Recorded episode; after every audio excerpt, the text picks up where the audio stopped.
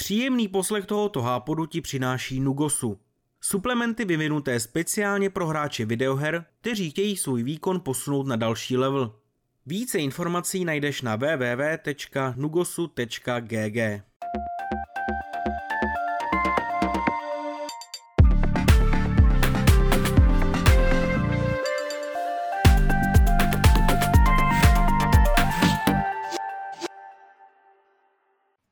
Vítáme vás u podcastu Hápot s pořadovým číslem 853. Eh, v minulé epizodě jsme slibovali, že budeme mít o něco početnější ensemble. Dokonce jsem tady trošku eh, bláhově sliboval návrat jistého člena, který tady docela dlouho nebyl, což nakonec musíme odložit, ale stejně se nám povedlo splnit slib a scházíme se tady ve třech. Eh, jak už slyšíte, tak jsem tady já, Tadeáš, ahoj. Samozřejmě nebude chybět ani tradiční posila Radek. Já si zdravím, čau čau.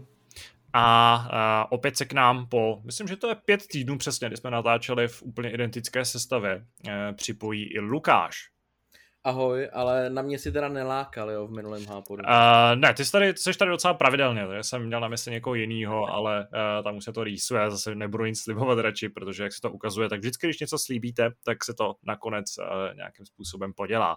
Ale uh, ty jsi nám tady už před uh, natáčením, ještě než jsme zmáčkli to kouzelný tlačítko, avizoval, že si hrál uh, stejný počet her uh, jako týdnů, kdy jsi tady nebyl, nebo jako uplynulý týdny, kdy jsi tady nebyl, což je další z mých krásných ostých můstků, který se mi poslední dobou daří. A rovnou tě tímto vyzývám k tomu, abys promluvil o tom, co jsi hrál a co tě v uplynulých týdnech bavilo, o čem jsi tady rád mluvil. No, já bych teda rád jenom podotknul, že jsem sice řekl pět, ale není to teda, když koukám pět dohraných her, protože jednu dohranou nemám a myslím si, že mi ještě notnou část života zabere, ale na vaše doporučení právě z minula jsem se taky pustil do Diablo Immortal hmm. a jak jste mě vlastně úplně nabůstili, abych si to užil, tak musím říct, že jsem si to vlastně užil a ten šílený uh, ta šílená jako mm, špatná aura, co se točí hmm. kolem této hry, uh, mi přijde jako i místama trošku i nefér, vzhledem k tomu, že vlastně uh, ta hra je prostě úplně zadarmo. Já vím, že jste to potom probírali i v dalších těch podcastech, kde jsem nebyl, ale hele, za mě uh, jak k tomu přistupu asi úplně jinak. Radek už tam připravuje určitě ceduly jako hele fanboy, ale Určitě já k tomu přistupuji úplně jinak. Já k tomu přistupuji takže ta hra je fakt zadarmo. A já do ní vlastně nemusím dávat ani korunu. A zatím jsem na nějakém levelu 35, 36 něco.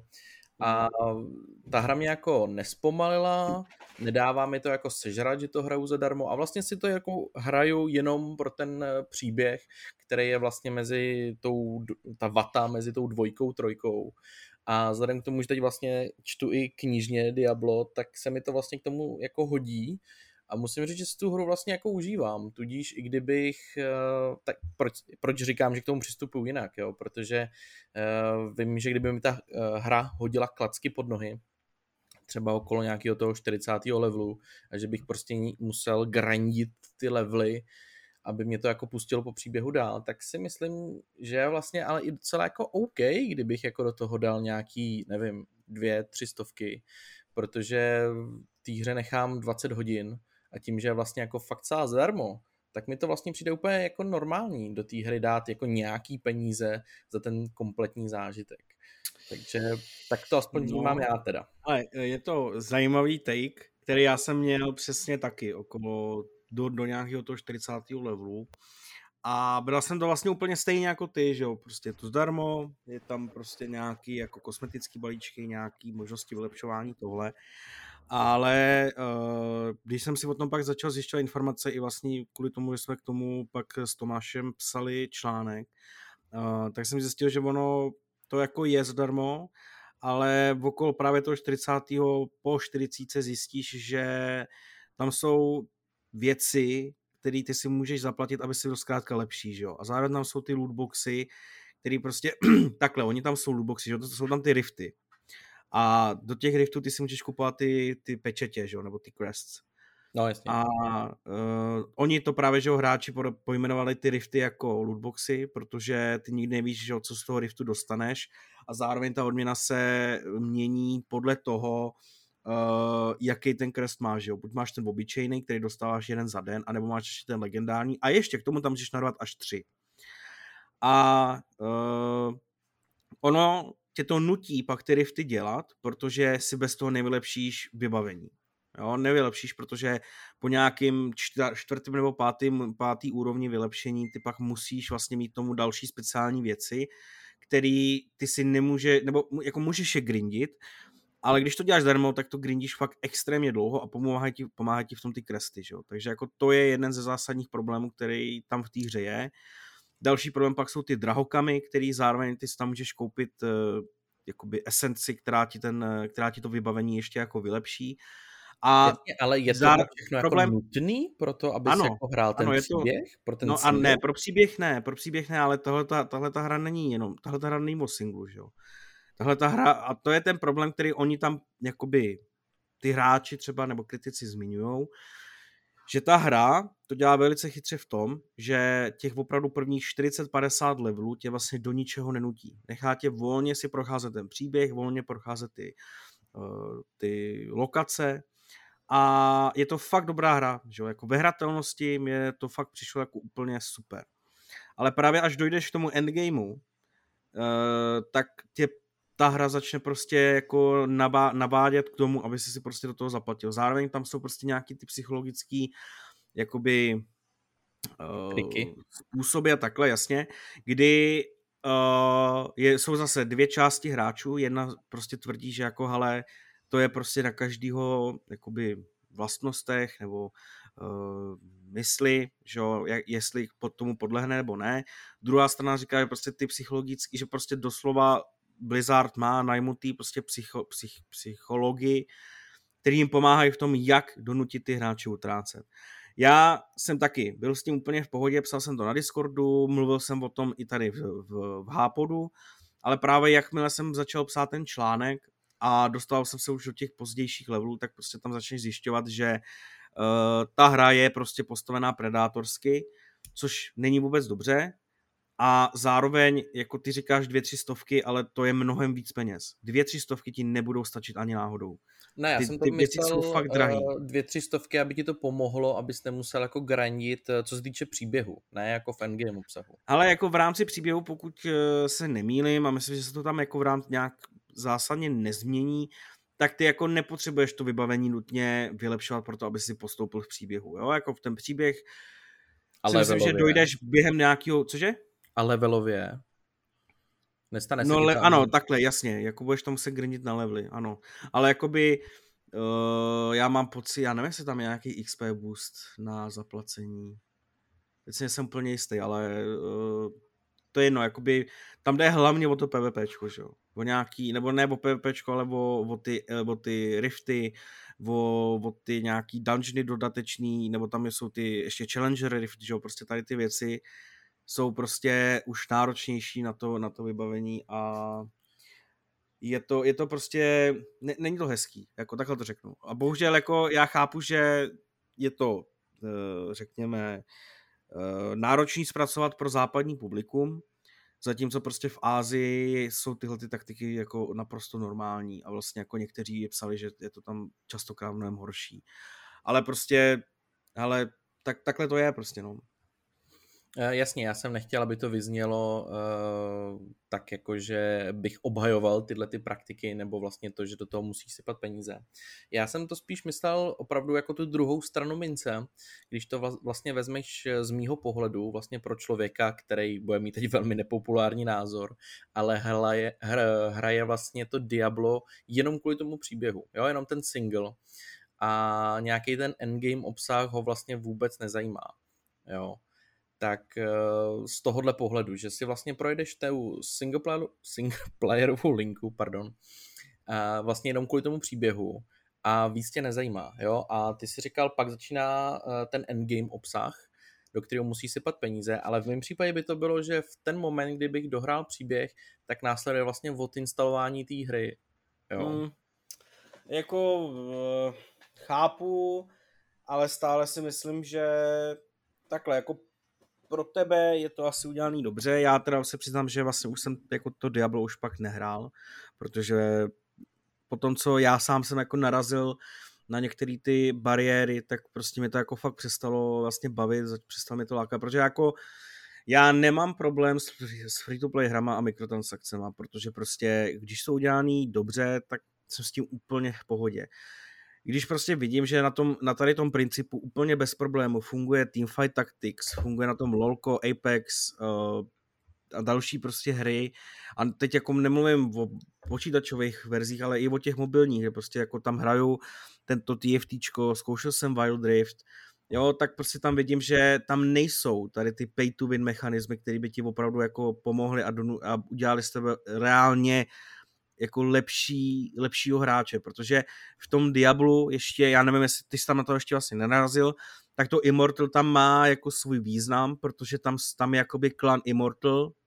No jasně, tam a... jsou ty dvě, dva klany. Jakoby. Přesně tak. A do toho Immortal se dostane, dostane snad jenom, já nevím, 300 nejlepších hráčů na serveru nebo něco takového. A pokud na tom serveru prostě se objeví 300 platících hráčů, tak ty neplatící prostě nemají šanci se tam dostat do těch Immortal. A ty tam chceš, protože tam máš různé výhody na tom, eh, v tom klanu. Prostě jsou tam eh, nejen kosmetické výhody, a zároveň jsou tam, eh, je tam nějaký dungeon, který je jenom pro ty Immortly. Takže jako ty výhody tam jsou ty se tam chceš dostat. No ale když tam prostě najdeš tady těch 300 platících hráčů, tak ty nemáš šanci se proti ním postavit a porazit je. Takže jo, jako ty problémy tam jako jsou. No počkej, já vůbec a... neříkám, jako, že tam nejsou. To nechci, aby takhle vyznělo. Já, ale ty jsi říkal, že ti přijde, to, to, proč já o tom takhle mluvím, je, že to by přijde, že ten hate, který ta hra schytala jako zbytečný nebo přehnaný, taky jsem to tak vnímal, ale reálně vlastně není. No, jasně, to, takhle jsem nechtěl, aby to vyznělo. Spíš si myslím, že uh, určitě se najdou i lidi, kteří k tomu budou přistupovat přesně jako já. Že hele Diablo, miluju Diablo, tohle je zadarmo, ale strašně špatně se o tom mluví. Jo, a zase jako nenaskočit do toho by byla podle mě škoda, protože ta hra si myslím jako taková je strašně zábavná a určitě jako má co dát. Jo, tak jsem to hmm. myslel jakoby vysloveně z tohohle pohledu, protože vy jste mě do toho vlastně jakoby navezli, hned po tom hápodu jsem si to stáhnul a byl jsem z toho vlastně strašně nadšený a poslední eh, těch pět týdnů se k tomu čas od času vracím a vždycky prostě u toho zůstanu tři hodiny v kuse a pokračuju dál hmm. a pak mě to jako baví. Souhlasím s tím, jako hratelnost jako taková je fakt skvělá, mají to vyřešený úplně, úplně úžasně a uh, mám pocit, že jsem to psal do toho článku, že mi vlastně líto těch lidí, kteří pracují na té hratelnosti, protože na tu hratelnost prostě pak jako uh, jako pijavice jsou prostě postaveny ty mikrotransakce, které jsou jako agresivní, ale ta hra jako samotná o sobě je jako dobrá a taky jako rozhodně bych doporučil do té hry naskočit, vyzkoušet si když vás zajímá i příběh nebo jenom hratelnost Diabla, je to na pár hodin a jak říkáš sám, jako zadarmo, když se zabavíš třeba na 10-15 hodin, tak je to vlastně fajn. Jo, a taky bych eh, chtěl zmínit eh, to, že no počkej, teď mi to sebral. teď nevím, co jsem přesně chtěl říct. Ale jako jo, musím, musím říct, že vlastně mi to že mi to vlastně jako baví. Že mi to baví. A, ale asi předpokládám, že po tom dokončení příběhu uh, bude následovat prostě to odinstalování. A protože pro já endgame obsah a PvP obsah vlastně mám jiný hry.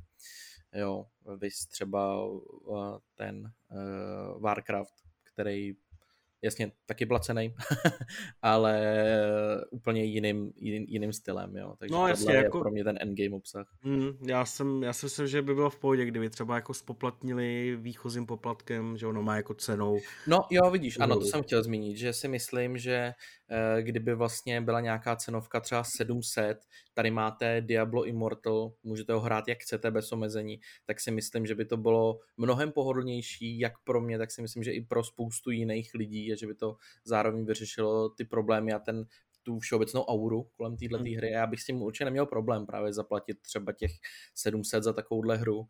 Jediný, co bych ještě té hře jako vytknul, je, že eh, na tom počítači, na tom 2K monitoru, ta grafika je pěkná, není vůbec špatná, ale naopak vlastně třeba to dialogový okno je strašně obrovský a když si přepnu do Diabla dvojky nebo trojky, tak ten rozdíl je prostě obrovský, takže uh, občas mi to leze na nervy, jak ty dialogy a právě proto, že to hrajou kvůli tomu příběhu, jasně, na tom počítači je to vedený jako beta, tak to tak beru, ale tohle je jako hodně rušící element, kdy ty dialogy jsou v tom okně strašně obrovský jo, a fakt to vnímám jako, že právě hrajou nějakou betu nebo něco zadarmo, že tam není vlastně ta přidaná hodnota, kterou bych si užíval u nové hry takže se sám těším na to ještě, ještě, ještě než, než se tam dáš, tak jsem se tě ještě chtěl zeptat, jak jsi měl obavu, že prostě ty si tady že naprosto odmítal kategoricky, že si nezahraješ Immortal, protože prostě až vyjde v plné verzi, tak jako,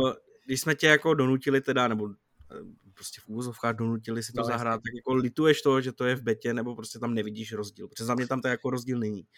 Ale as, as, asi ne, vlastně já předpokládám, že takhle to bude vypadat i v té eh, i v té jako plné verzi, až to vyjde, možná možná tam budou ty achievementy, které tam teď jako chybějí, ale mhm. nemyslím hmm. si, že v tom bude jako nějaký zásadní rozdíl, takže určitě toho nelituju. Eh, tím, že hraju spousta jiných příběhových her, do kterých naskakuju právě, dohrávám ty svoje resty ze seznamu, tak je tohle pro mě taková příjemná odpočinková hra, kdy se vlastně jako k tomu fakt sednu, zůstanu to tři hodiny, protože mi to fakt baví, je to to Diablo, eh, miluju ten svět eh, Sanctuary, takže to beru spíš jako takovou, takový ten levoboček, co si můžu hrát u čehokoliv, u čehokoliv mm. co mám zrovna rozehraný. No, to jsem rád, že, že to tak nakonec dopadlo, protože si pamatuju, jak jste tady opravdu jako odmítal to jako vůbec prostě nainstalovat. Každopádně, jako Tadeáš taky rozehrál Diablo Immortal a uh, pokud si pamatuju, tak tehdy říkal, že by z toho rád sepsal recenzi, takže Tadeáši, co ty a Diablo Immortal? No, já jsem tehdy bláhově uh, předpokládal, že během učení na státnice budu mít jako po večerech třeba chuť se nějakým způsobem odreagovat od tohohle z toho, a do té hry, do hry se jako opakovaně vracet a, a pokračovat v ní. Ale upřímně řečeno, od té doby jsem na ní nešách, takže ten eh, můj plán bude muset eh, dostat nějakou, nějakou pozměněnou strukturu. Takže bohužel jako u mě pořád platí ty uh, dojmy, který jsem uh, sděloval tehdy v tom podcastu, Trochu mě to tady zaskočilo i z toho hlediska, eh, že jsem si vlastně zasadil do kontextu to, jakým způsobem jsme eh, skutečně Lukášovi vnutili to, aby si tu hru aspoň vyzkoušel. A co jsem si pak o ní vlastně čet eh, na sociálních sítích nebo v diskuzích v rámci té herní komunity a bylo mi vlastně trochu líto, že jsme do toho navezli. Na druhou stranu vlastně se pořád nedokážu úplně rozhodnout, jestli stojím na straně uh, ty jako kritičtější nebo ty smířlivější právě z hlediska Lukáše.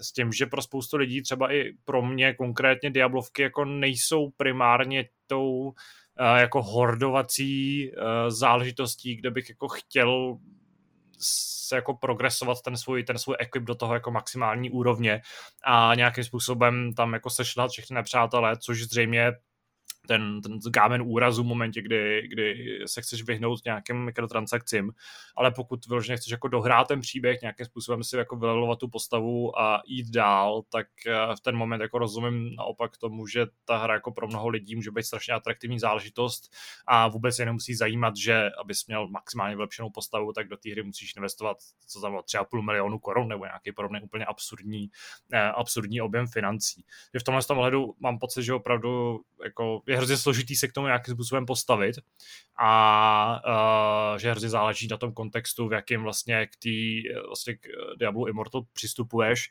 a mám prostě pocit, že lidi mají tendenci všechny hry hrát jako hrozně extrémně a hrozně hardcore. A, a, a tyhle ty lidi jsou pak právě ty nejhlasitější kritici, což eh, je podle mě dílčí důvod pro to, proč má vlastně Diablo Immortal takovou auru, jako má. Já jako předpokládám, že casual hráč který právě není poznamenaný tím tou jako agresivní monetizací, jestli to takhle můžu nazvat, tak pak nepůjde uh, určitě na Metacritic psát prostě negativní recenze a stlačovat ten user, user score na nulu, že? A já tohle to jako vůbec nechci brát, jako že, tím tu hru nějak obhajuju, nebo že nějak kritizuju, je to, jenom to říkám, jako že ten, to, co já vnímám, že jako důležitý eh, při hodnocení Diablo Immortal nějakým způsobem vnímat, že to prostě... Ale jako no. určitě, ale já si třeba upřímně myslím, že když nějakou hru chceš hodnotit nebo mít o ní nějaký dojmy, tak ji prostě musíš brát jako celek. Jo, prostě je, ta hra je nějakým způsobem postavená. A zrovna Diablo Immortal je v tomhle tom hodně těžký hodnotit, protože, jak jsme se tady bavili, ta hra od začátku až do nějaký prostě tý 40. úrovně nebo 50.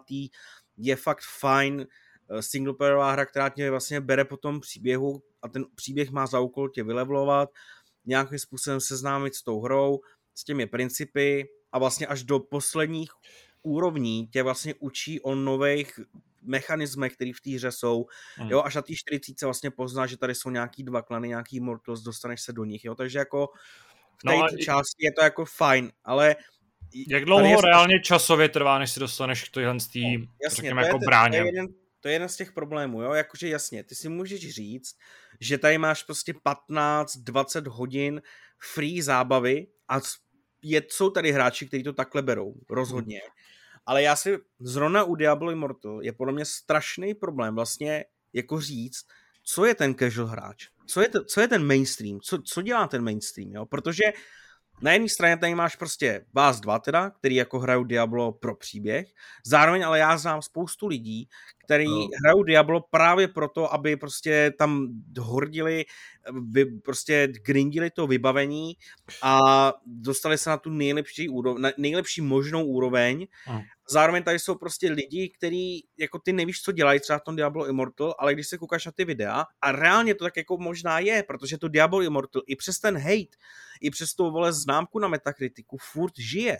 Ta hra furt tady je a už jako v minulosti jsme tady se několikrát setkali se situací, kdy pokud byla hra hejtěná a reálně nebyla hraná a nevydělávala, tak ji prostě klidně po třech týdnech stáhli. To se s Immortal nestalo.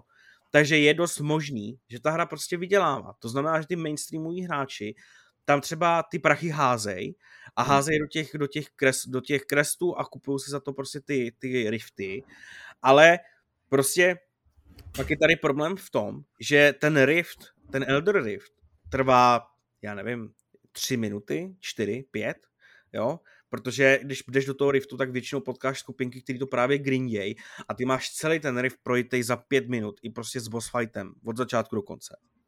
A ty investuješ už se to kolik stojí, já myslím si, že minimálně jako 10 euro určitě za ty tři rifty prostě, jo. Hmm. Teda za ty tři kresty, které ty tam hodíš a dostaneš za to nějaký jako odměny. A to, co tam je s těma 3,5 milionama korun, je samozřejmě to, aby si dostal jakoby pětkový drahokram, ten nejlepší drahokam, který tam je. A je to jako fakt náročný je získat, protože tam jsou ještě jako další způsoby, jak tady ty drahokamy získávat. A jak říkám, pak jsou tam další věci, jak si ty věci vylepšovat, jak získávat další runy ještě k těm drahokam. No prostě těch věcí je tam fakt hodně. A když to prostě vezmeš do tady toho celku, tak podle mě si prostě ta hra, respektive to studio, Jo, oni, a to je další věc, podle mě, když já to metakritiku, oni vlastně jako tolik nehejtějí tu hru, jako samotnou, ale hejtějí Blizzard za to, jakým způsobem pojali mikrotransakce. A to je podle mě v tomto případě jako, nechci říct oprávněný, ale uh, nedivím se těm hráčům, takhle to řeknu. Jo? Review bombing se nedá nikdy obhájit. Jo? Review bombing není nikdy dobrý. Hmm. Ale já se těm hráčům prostě nedivím, protože když si pak koukneš na ty videa, kde ty hráči nebo ty youtubeři, kteří v tom strávili prostě stovky hodin, aby právě přinesli to video o všech těch mechanismech, které tam jsou, které tě omezují, tak těch věcí je fakt hodně, které tě omezují vlastně v tom, i v tom grindu zadarmo. Takže prostě těch problémů je tam fakt hodně a třeba i vám, kluci, já ty videa zkusím najít, pak je pošlu do chatu a doporučuji se na ně podívat, protože jako fakt vás překvapí, až kolik těch věcí tam reálně vlastně je. Mně se jako skoro až chce říct, že když tohle to člověkovi vadí, tak tu hru prostě jako nemusí hrát, ale to asi není úplně... Prostě, ale to, to není ta odpověď. Tohle prostě není ta odpověď na to, jo. Dobře. Uh, já jsem chtěl jenom podotknout to, že já nehraju Diablo kvůli příběhu, teda, ale kvůli tomu, že mě prostě jenom baví jako rubat ty nepřátelé, ani to nepotřebuje nějak odměňovaný. A přijde mi, že jako se herní komunita jako postupně pokřivuje tím, že chce být jenom za něco odměnovaná, místo toho, aby je bavilo to samotné hraní. Což mi přijde, že ale jako chápu, že to je jako taky jedna z point Diablovek a nějakým způsobem to nikomu nevnucuju, jenom to jako můj, můj, můj úhel pohledu. No, teď jsem No, tě myslím si, přerušil. to- To bych se dostal do další diskuze, ale, ale myslím si, že Diablo Immortal už můžeme odejít. Přesně Přesně tak. tak. co si hrál Lukáši. Jasně. Uh, potom jsem odehrál uh, nadšeně vlastně uh, dvě, dvě hry až do konce, nebo respektive tři hry až do konce. A ta, od který bych asi chtěl mluvit úplně nejradši, je The Query, Mhm. kterou eh, pokud nás eh, čtenáři pravidelně čtou, tak na Quote and Hray jsem tam jasně napsal, že to je můj horký favorit, protože hry od Supermassive Games mám strašně rád. Takže jsem hned po vydání vlastně si proto skočil, hned jsem se do toho pustil, do té hry a četl jsem, četl jsem tu uh, Mirkovou recenzi, uh, dráž potom po dohrání, protože jsem si nechtěl zkazit dojmy, ale ne, uh, já samozřejmě nechci vůbec nějak uh, hanit tu recenzi. Já, to, že s ní nesouhlasím, neznamená, že bych uh, jako nechtěl No, teď jsem se zamotal sám do toho. Ne, roz, rozumíme ti, ano. Uh, jo, rozhodně jako nechci uh, nějak jako rozporovat Mirkovi. Na, myslím si, že naopak, až budeme řešit ceny roku v invazi, takže Query bude můj velký favorit. Protože i když jsem Elden Ring ještě třeba nehrál letos od svého oblíbeného studia From Software, tak uh, letos už vlastně tím, že natáčíme dneska, tak přesně půl roku už se překlopilo a já jsem těch her letos dohrál fakt hodně a převážně, no převážná část jejich je nová, letos vydaná a musím říct, že tohle je teda za mě velmi horký kandidát pro mě na jako hru roku. Vím, že Elden Ring uh, ho určitě jako pravděpodobně sesadí, ale je to takový trošku nefér, protože od této hry je to tak nějak čekaný, když to u hry u, od Supermassive Games, i když všechny jsem hrál, všechny máme jako strašně v oblibě, tak bych to nečekal, že něco takového bych řekl. Že to je prostě fakt uh, skvělá hra, strašně oblíbená, je to takový svěží vánek do téhle okurkové sezóny. Uh, nevím kluci, co přesně o té hře víte, nevíte. Já si myslím, že ta hra hodně dělá, nebo to, jak máte, to, jak se vám bude líbit ta hra, hodně dělá, a což si myslím, že i trošku vyplývá z toho, co psal vlastně Mirek. Uh, protože uh, když uh, máte rádi horory, máte rádi 80-kový, 90-kový horory, a máte rádi trošku ten mustr od Supermassive Games, tak eh, ta hra vás prostě nemůže zklamat. Jo. Ta hra dělá to, co dělá, tak dělá strašně dobře. Možná to není horor v takovém tom typickém slova smyslu, jako když jste hráli třeba Alien Isolation, kdy se fakt bojíte otevřít jakýkoliv dveře. Ne, tady ta hra je taková, že tam je nějaký tajemství, je tam nějaký tajuplno, a v té adventurní části je to takový trošku děsivý chodit po lese sám, nevědět, co na vás vypadne, ale spíš to ta hra hodně sází na tu atmosféru celkovou, než na nějaké jako lekačky nebo přímo jako ty hororové prvky. A musím říct, že mě to zabralo přes 8 hodin, asi 8 hodin 12. Vím, že jsem si to fotil. A vůbec nelituju ani jako minuty strávený v této hře. Strašně jsem, strašně jsem si to užil. Byl jsem překvapený, že to je jako delší hra, vzhledem k tomu, že třeba některé hry z toho z té série Dark Pictures Anthology můžete dohrát třeba za 4 hodiny, tak jsem byl rád, že to aspoň je trošku natažený. A hele, atmosféra, to, jak se ten příběh vyvíjel, strašně mě to bavilo odkrývat, bavilo mě to stejně odkrývat, jako když jsem tehdy v roce 2015 hrál Until Dawn poprvé. A tím, že jsem fakt jako obrovský nostalgik a vím, že to hraje tu obrovskou roli v tom, že pokud máte rádi 80-kový, 90-kový horory, tak na mě to prostě strašně fungovalo, tady ten mix těch tvůrců co vytvořili. vím, že tam jsou takové ty věci, co k těm hororům jako strašně patří. Jako, eh, že tam máš eh, několik postav, tady jich je přesně devět a jsou takový ty hodně, hodně stereotypní charaktery. Jo. Mm. Ale já si myslím, že to k těm hororům 90 80 patří a nějak mi to vůbec nevadilo. A ty herci, co byli vybraný uh, do těch rolí, tak uh, taky dávám prostě velký palec nahoru, protože spousta z nich uh, určitě znáte z televize nebo rovnou z kina. Jsou to sympatický herci, mladý, neokoukaný, takže na mě to prostě fungovalo fakt stoprocentně. Strašně jsem stoužil to, co bych té hře mohl vyčítat a není toho málo. Vím, že to zmiňoval i uh, právě Míra v té recenzi. Eh, určitě s ním souhlasím v tom, že eh, v momentě, kdy to dohrajete a máte možnost, teď nevím, jak se to přesně jmenuje, Dead Rewind, Revin, něco takového, že si vlastně můžete přetočit tu smrt Eh, to rozhodnutí, který vedlo ke smrti, takže ta hra vám jako dá tu druhou šanci, ale je to trošku nešťastně řešený, protože vás může klidně hodit o hodinu dozadu. Jo, a tím, že nemůžete přeskakovat ty dialogy, ty adventurní části, tak to musíte odehrát celý znova, což e, není prostě chytře vymyšlený, určitě ne.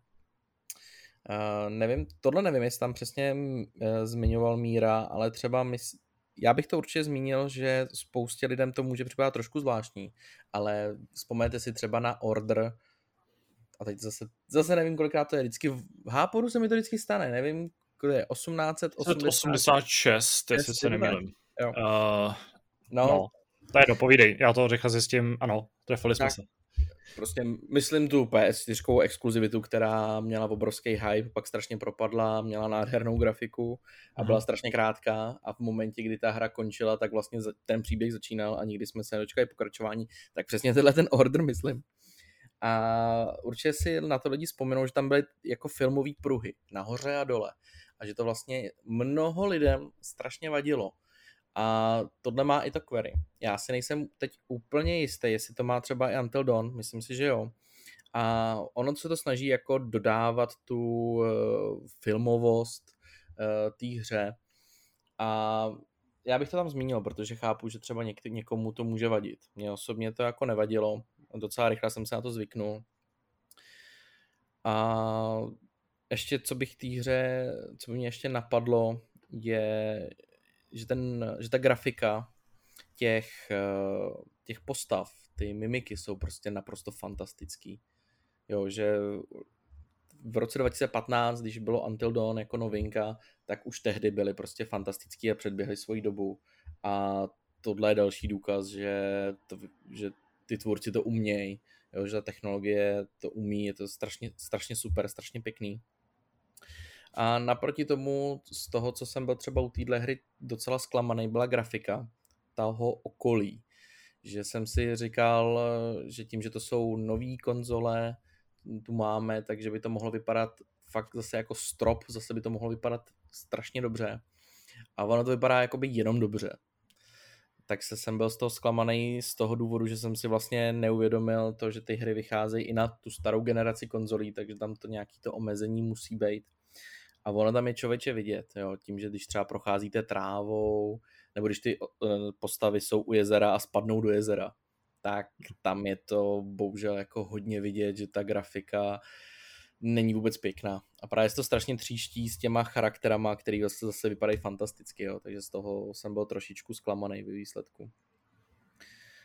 No a za mě jako strašně jsem si to užil a pokud ty teda ještě říkáš, já s tím souhlasím, že pokud je hry tě jako baví, tak to, to je to nejdůležitější, když ti ta hra prostě baví hrát.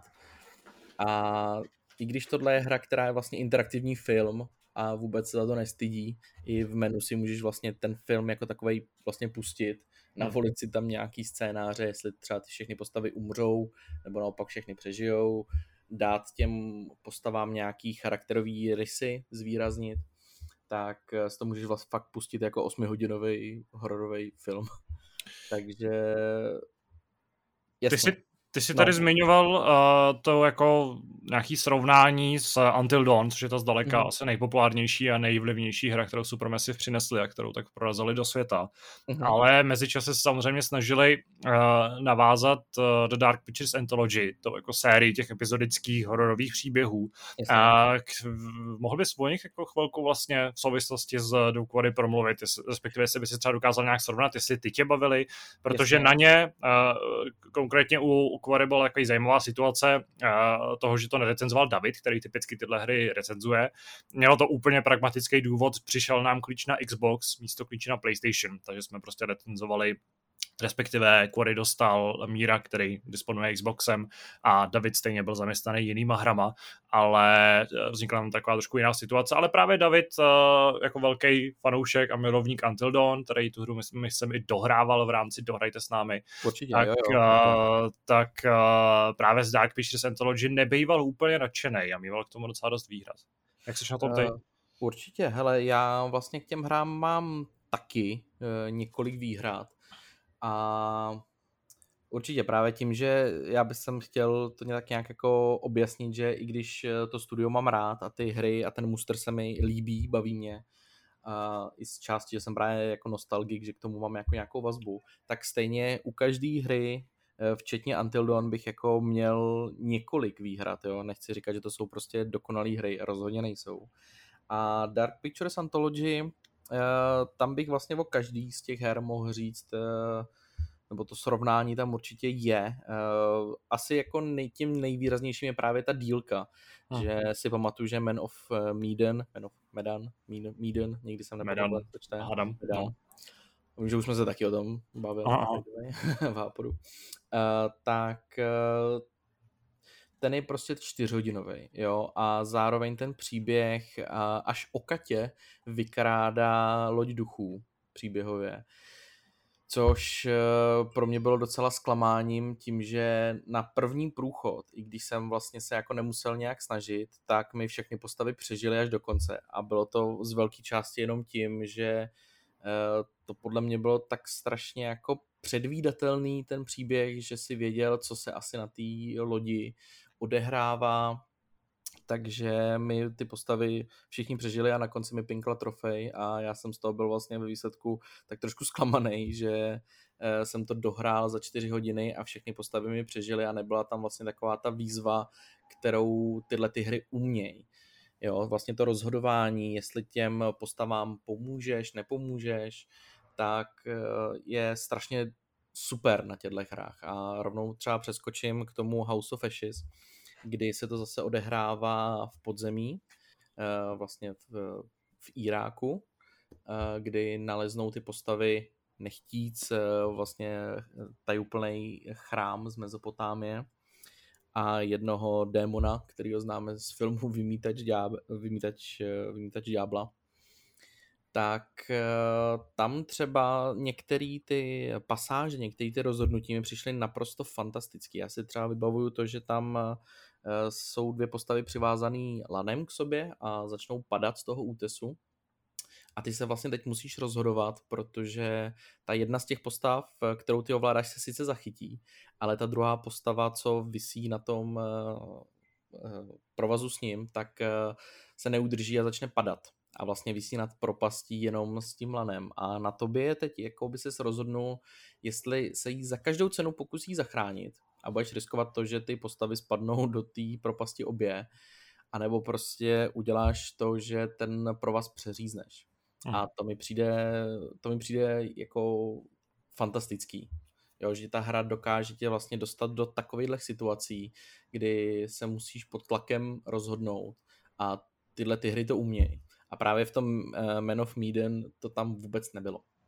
Nic takového. Tam jako, jakmile ti tak nějak připadalo, že už víš, uh, jakým směrem se ten příběh bude ubírat, tak uh, ti to všechno přišlo tak nějak jako triviální a ty postavy potom přežily a nebyla v tom vlastně jakoby ta, ta esence toho, co ten Supermassive Game jako dokáže. Supermassive Aha. Games. A rovnou bych mohl hodit ještě jednu špínu na, na ten Man of Medan a to, že když to byla první hra, tak nevím, jestli to bylo tím enginem nebo tím, že se rozhodli dělat jakoby uh, tu sérii, nebo tím, že ta PS4 už byla v té době stará. Já si myslím, že to ani nevyšlo uh, upřímně na PS5, tehdy, že nebyl žádný upgrade, v té době PS5 ještě nebylo. Hmm ale ta hra se docela ošklivě sekala a pro, pro, byly tam propady těch FPS, jak nebylo to plynulý.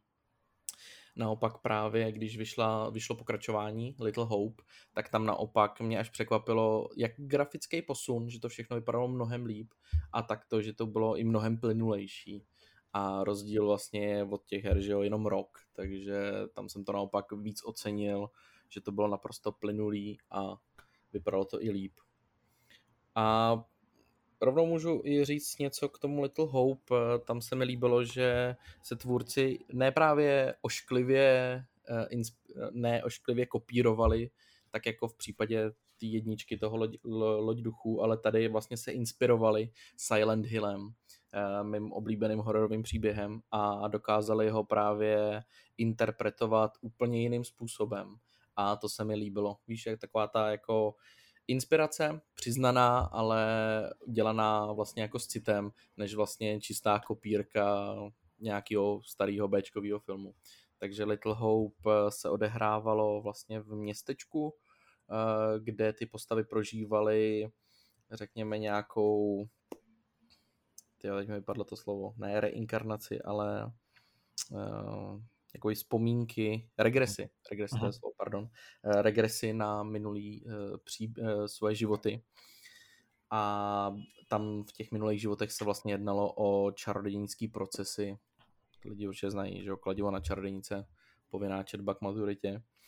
Takže to byl, to byl vlastně dost možná z těch uh, tří dosud vydaných uh, her v tom v té sérii Dark Pictures Anthology ten nejlepší, ten Little Hope, protože ten příběh byl fakt vlastně děsivej tou atmosférou. Zase nebyl moc dlouhý, ale určitě byl delší než Man of Medan, takže uh, myslím si, že mě, mě, mě osobně zabral pět a půl hodiny. A na těch pět a půl hodiny ty tvůrci dokázali rozehrát uh, zajímavou hru psychologickou a Uh, tu hru musím pochválit za konec, že ten konec byl úžasný uh, psychologický twist, který jsem nečekal. Uh, vím, že kdyby to byl David, tak určitě řekne, že to předvídal a že to bylo úplně jasný, jako to tehdy udělal naposled Radek z, ze Stranger Things. Jenom tě škádlím, Radku, v pohodě. na to nebudu, nebudu to komentovat.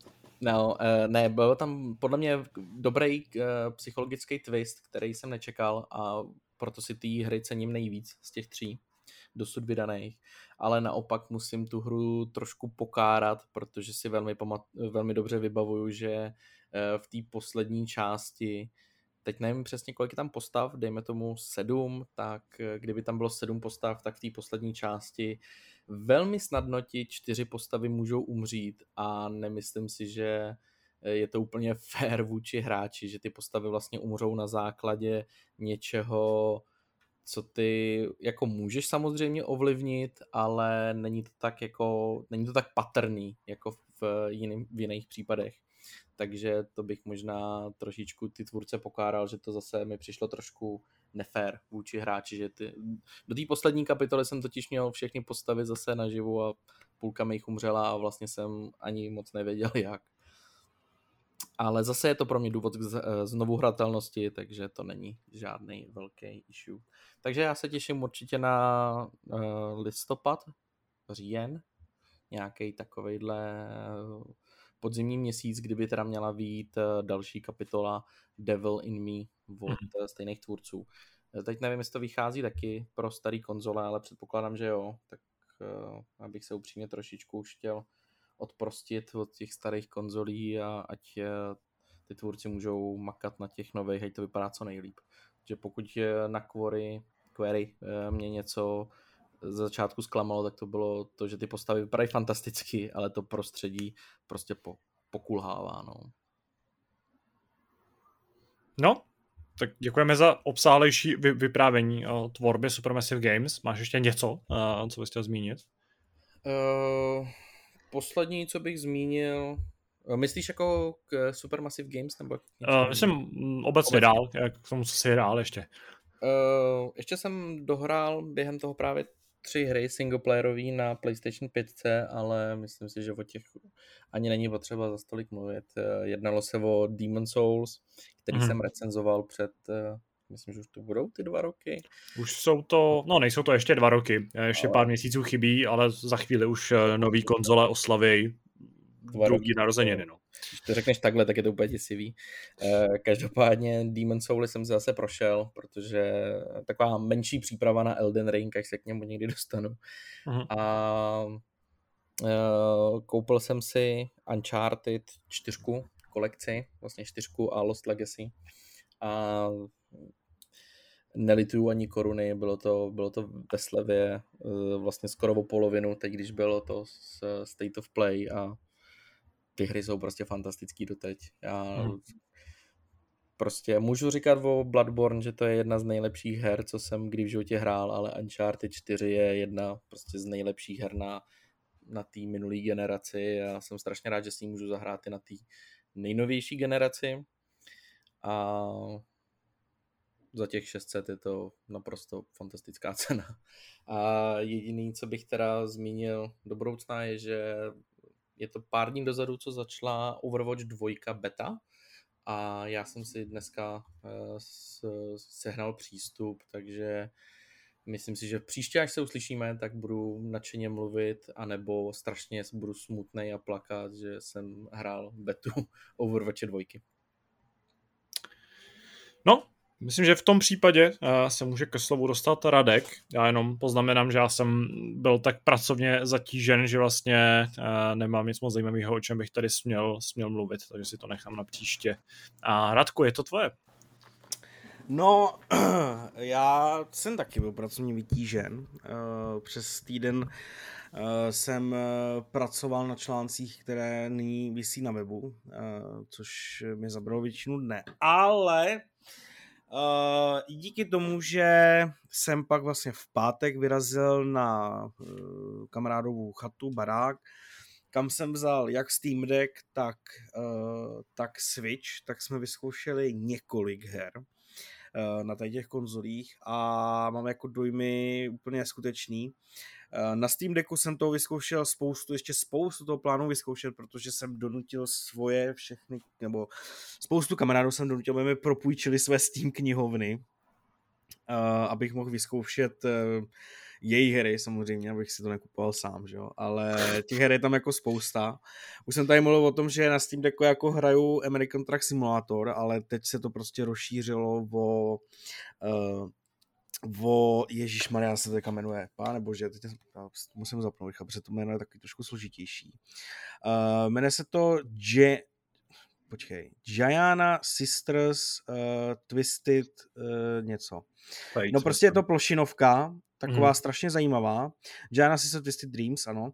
Uh, je to strašně zajímavá pl- plošinovka, uh, která vlastně o nějakém měnění uh, těch sester, který vnímají svůj svět okolo, úplně vlastně jako odlišným způsobem a musíš to využívat eh, k překonání různých jako překážek, které v té v hře jsou, takže eh, tím jsem strávil docela dost času. Eh, zároveň jsem vyzkoušel Gas Station Simulator, psal jsem to i ve svých dojmech, kde jsem jako vidím toho tu zelenou fajfku, úplně jsem z toho rozhůřen, protože Gas Station Simulator je hra, která vyšla už před rokem a já jsem Tadeášovi psal, ať nám ji objedná, protože mi to fakt strašně jako zaujalo na streamech a chtěl jsem si ji sám zahrát, ale bohužel prostě nevyšlo to, nebo tehdy jako nic nebylo, žádný klíč nepřišel. A já jsem se teďka dostal vlastně k našemu redakčnímu keymailu a vidím tam, vole, klíč prostě na G-Station Simulator z února minulého roku, že jo. Tak jako uh, recenzi bohužel už nedáme, ale aktivoval jsem si to a říkal jsem si, že to je přesně ta hra, kterou bych si zahrál na Steam Decku, že prostě si lehnu do postele a budu obsluhovat vlastní čerpací stanici, ale bohužel na tom Steam Decku je to úplně nehratelný protože ta hra fakt vyžaduje spoustu kláves na klávesnici, není to vůbec přizpůsobení ovladači, takže z toho jsem byl docela zklamaný. Uh, Pak jsem uh, chtěl vyzkoušet uh, Witchera, k tomu jsem se ještě nedostal, ale dost možná vás překvapí. A mě samotného to překvapilo, ale zkrátka v alkoholovém upojení je moje vnímání trošku odlišné a když kamarád řekl, který právě pořádal tu chatu, řekl, že by si strašně moc zahrál FIFU, říkám, ty jo, tak jako za kolik ta FIFA může být prostě na tom Steamu. A zrovínka jsme tam narazili na asi 85% slevu na 22, která stála 9 euro. A já říkám, to je já náhoda. To já to koupím, že jo. No takže jsem to koupil na svůj Steam Deck a mám tady prostě FIFU. Což je pro mě jako rozhodně velice nezvyklé, ale tak co bych pro ten Steam Deck prostě kamaráda neudělal.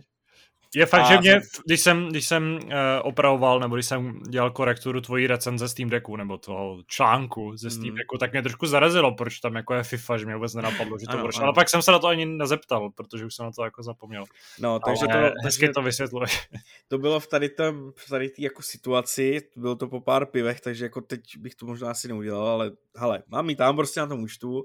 A vlastně to není jako špatný, já ji absolutně neumím ovládat, ale ta FIFA vlastně jako je zábavná, prostě je to jako opravdu je to FIFA prostě takovou, jako si pamatuju ještě, já nevím, z nějakého desátého ročníku, kdy jsem ji hrál.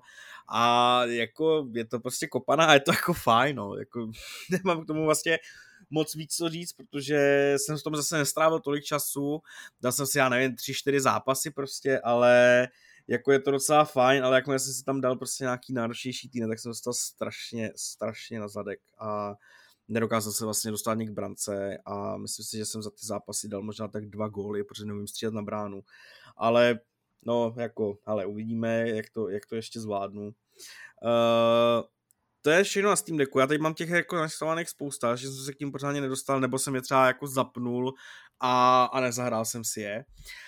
Ale pak jsem hrál i na Switchi, a tam jsme teda v rámci uh, zabavení na večer zkoušeli Overcooked 2 uh, v koopu a musím říct, že prostě na tohle to Switch je fakt geniální konzole, kde prostě odepneš ty joycony a začneš si tam hrát Overcooked. Sice jsme jako to vůbec nedávali a ne, nedokázali jsme to pořádně ovládat tu hru, ale jako bylo to fajn. Uh, musím říct, že jsem vlastně nečekal, že ta hra je tak těžká, protože jsme s tím měli fakt problém, a to jsme jako poměrně prostě tam jako zkušení hráči, řekněme. Ale jako Overcook tam dal pořádně zabrat. Ještě když tam prostě při nejlepším tam eh, z prostředka mapy tam lítali v ohně a my jsme se museli vyhýbat, nebo jsme si tam museli přehazovat jídla z jedné vzducholny na druhou. Ale je to jako, je to super, je to zábava, je to přesně taková skvělá party hra, kterou bych si prostě klidně zahrál jako v dalších relacích, ale jako sám bych se do ní určitě jako nepustil. A hráli jste, doufám, se zvukem. Samozřejmě jsme hráli se zvukem. Jo, to, protože ten soundtrack je úplně fantastický. Ano, ano. To je věc, kterou fakt milu na Overcooked. Soundtrack jako byl zprvu dobrý a pak už mě začal strašně štvát. To jako přiznám, že mi fakt jako, jak mi to nešlo, jak nám to nešlo, tak jako jsem měl chuť prostě ty reproduktory zničit. No ale, ano, jsme to se zvukem. No a pak vlastně jsme uh, si řekli, že už máme jako náladu, tak jsme skočili na Just Dance.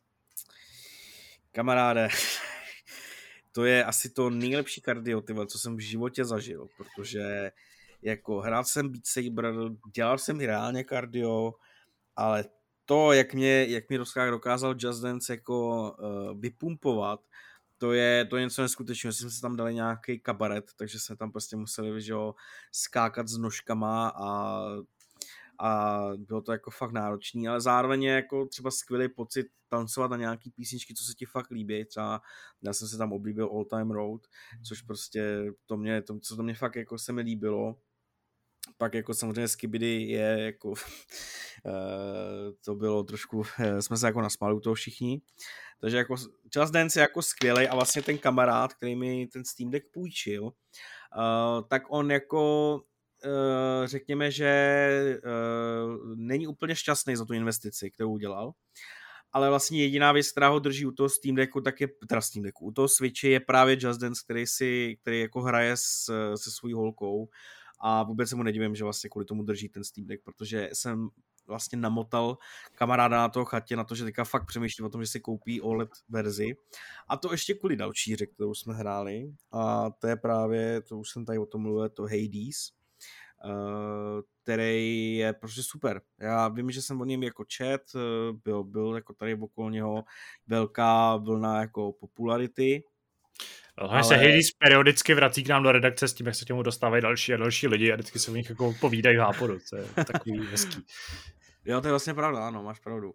No ale jako, ano, já, jako, já už jsem tady prozrazoval, že jo, před nějakou dobou, že jsem zjistil, že mě vlastně začínají jako fakt bavit roguelike hry a tohle prostě, že mi úplně padlo prostě do rány, protože ten Hades je opravdu jako skvělý roguelike v tom, že si tam prostě můžeš vylepšovat ty, ty uh, nějaký uh, věci, které ti pomůžou v tom prů, průchodu, zároveň si tam odemykáš nový zbraně. A hele, Hades je fakt super, jako musím říct, že uh, to zpracování, i když uh, si pamatuju, že to snad je od nějakého menšího studia, tak uh, ten, ten soundtrack, ten dubbing je naprosto perfektní a i ta grafika, celkový to zpracování, hratelnost, ale je to fakt super a strašně mě to baví a dost přemýšlím, že si to pak uh, koupím, až budu muset ten Switch vrátit, takže se to koupím.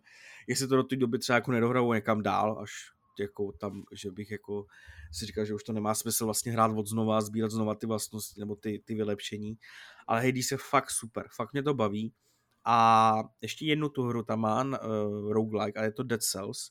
A to jsem nehrál ještě, ještě jsem se k ní nedostal, ale hodně mě na, na to ten kámoš lákal, že vlastně to, pro něj osobně je to vlastně lepší než Hades, uh, takže na to jsem jako dost, pardon, dost zvědavý. Uh, a no. Mně napadá, když si tady mluvil o tom, že je pro tebe Just Dance úžasný kardio, takže ti musíme někde uh, vypůjčit uh, Ring Fit Adventure. A jsme si co řekneš na to. Uh, jsme protože, to vzal, no. Ano, protože pokud ti přijde, že Just Dance je kar, jako pořádný, pořádný trénink, tak... Ano, viděl jsi eh, mě, jak vypadám? Eh, no, no, Radku, tím, já to mě, jako... jak vypadám? Ne, viděl Viděli jste mě, jak vypadám? ano, nebudeme se tady v toho předhánět, tohle je jako trochu jiná forma uh, samozřejmě toho jako hmm. cvičení nebo ty fyzické aktivity. Asi bychom to neměli úplně nazývat cvičením, ale v tou fyzickou aktivity, fyzickou aktivitou. A jako za mě nevím, možná je to i tím, jak moc jako uh, intenzity nebo síly nebo jaký snahy dáváš do toho tancování ale Ring Fit je ještě úplně jiná úroveň, takže tam jsem na tvoji reakci moc vydavý. Ale hrozně se mi jako obecně líbí to, jak nadšený z té konzole seš, jo, nebo jakým způsobem z tebe cítím, že eh, se opravdu jako snažíš čerpat ten její potenciál, ačkoliv třeba na, tu, na to primární využití není úplně jako určená pro, pro ten typ hráče, kterým seš ty, mm-hmm. ale vlastně jsi schopný tě s tím vytěžit do dost velké míry, možná i do větší míry, než třeba já osobně možnosti switche a je to jako příjemná, příjemný zjištění, obzvlášť když si tady čtyři no, epizody ale... zpátky o hrách uh, od Právě... Nintendo tvrdil, že to je odpad. Přesně tak, jako uh, z velké části myslím si, že bez toho, aby se do mě vlastně pustili kritici, nebo ne kritici, ne blbý, ale naši fanoušci, čtenáři na Discordu třeba i vlastně, myslím, že i na webu někdo kritizoval, tak já jsem prostě to jako vzal, protože je to samozřejmě pravda, že jako nemá smysl kritizovat něco, když, to, když si to sám nevyzkoušel. A já jsem jakoby ne, mám pocit, aspoň jsem nekritizoval tolik tu konzoli jako ty hry, že jo. Hmm. A právě kvůli tomu prostě jsem si řekl, OK, ale jako jsem na hry, mám tady už prostě ty, ty, to, co řeknu, už prostě má nějakou váhu, řekněme, nebo někdo prostě si to může vzít osobně, nemá smysl tady spekulovat, musím si to zahrát. A jsem na to za to strašně rád, že mám tu možnost prostě si to vyzkoušet a to jak vlastně, že jo, Switch, tak Steam Deck, zároveň prostě tady ty obě dvě konzole porovnat, uh, jako ještě jsem stál na začátku, jo, uh, ale je to jako super, za mě jako hlavně to objevování těch prostě nových věcí uh, je za mě super, samozřejmě z toho sbírám nějaký dojmy a musím říct, že Switch je super konzole, uh, především prostě právě pro to hraní ve více lidech a v tom si myslím, že je třeba ten největší rozdíl asi toho Steam Decku a Switche. Ale zároveň, když právě ten kamarád, který my jsme měli na chatě a strašně jsem ho namotal na ten Switch, jako vlastně právě bavil Just Dance, bavil ho Hades uh, a zkoušel vlastně Pokémony, tak uh, mi jako říkal, že prostě by si to chtěl koupit a já jsem vlastně jako říkal, hele, vlastně jako ta konzole je dost drahá stále na to. Jo, a to myslím si, že je prostě stále jako největší problém Switche. A to ne nutně jako cena té konzole, ale cena těch her. Hmm, která, pokud, já jsem teda pořád do toho, do toho obchodu nekoukal, ale kamarád mi třeba posílal to, že kupoval v JRCčku ve slevě, uh, co kupoval, do ty Pokémony, Sword and, Sword and Shield, jo, to kupoval Sword teda, nebo Shield, to je jedno, a kupoval to prostě za 1300, jo. A to je prostě pálka, že jo, a když prostě takových her budeš chtít víc, a třeba i prostě po delší době po vydání, tak vím, že se vy jste sami kluci zmínili, že jako ty hry dolů nejdou cenově. Jo, No, nejdou, no.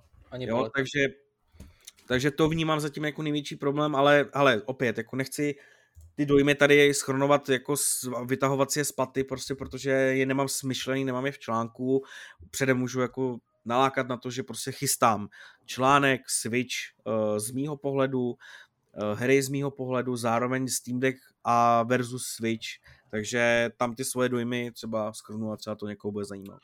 Uh, je fakt, že s tou cenou her je to takový docela nepříjemný, nebo je to taková malinko překážka v tom, když chceš proniknout do tajů Switche a do celé té knihovny těch zajímavých No, exkluzivit, právě. třeba teď, těch pět let uh, po vydání, protože teďka jsem se schválně třeba mrknul na to, kolik stojí Zelda, uh, Breath of the Wild. A dle Heuréky, tak jako na těch nejvíc shady v obchodech, který přeprodávají nějaký ty jako bizarní krabicovky, tak stojí 15 stovek, 14 stovek.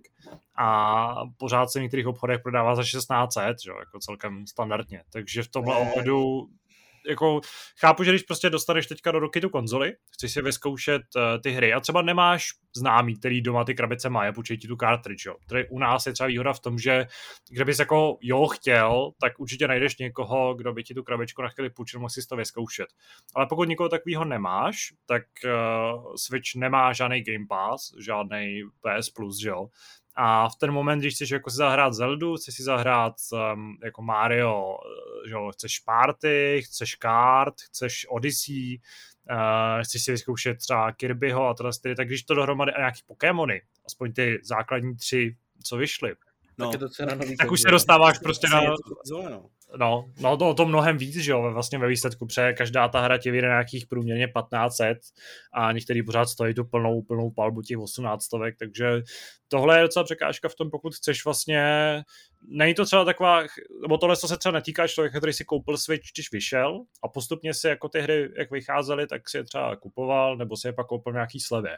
A když si domů přineseš tu konzoli a chceš si v nějakém krátkém horizontu vyzkoušet těch her co nejvíc, tak buď to musíš prostě čekat na, na, na slevy, lovit někde v bazaru, anebo hold jako vysolit fakt velký, velký peníze, No. anebo si ty hry nevyzkoušet, samozřejmě. To je je to prostě, ale alternativa. jako na, na, oficiální obchod, jo, a tady je, eh, on teda má kámoš koupenou tu Zeldu, naštěstí, to je moje jediný štěstí.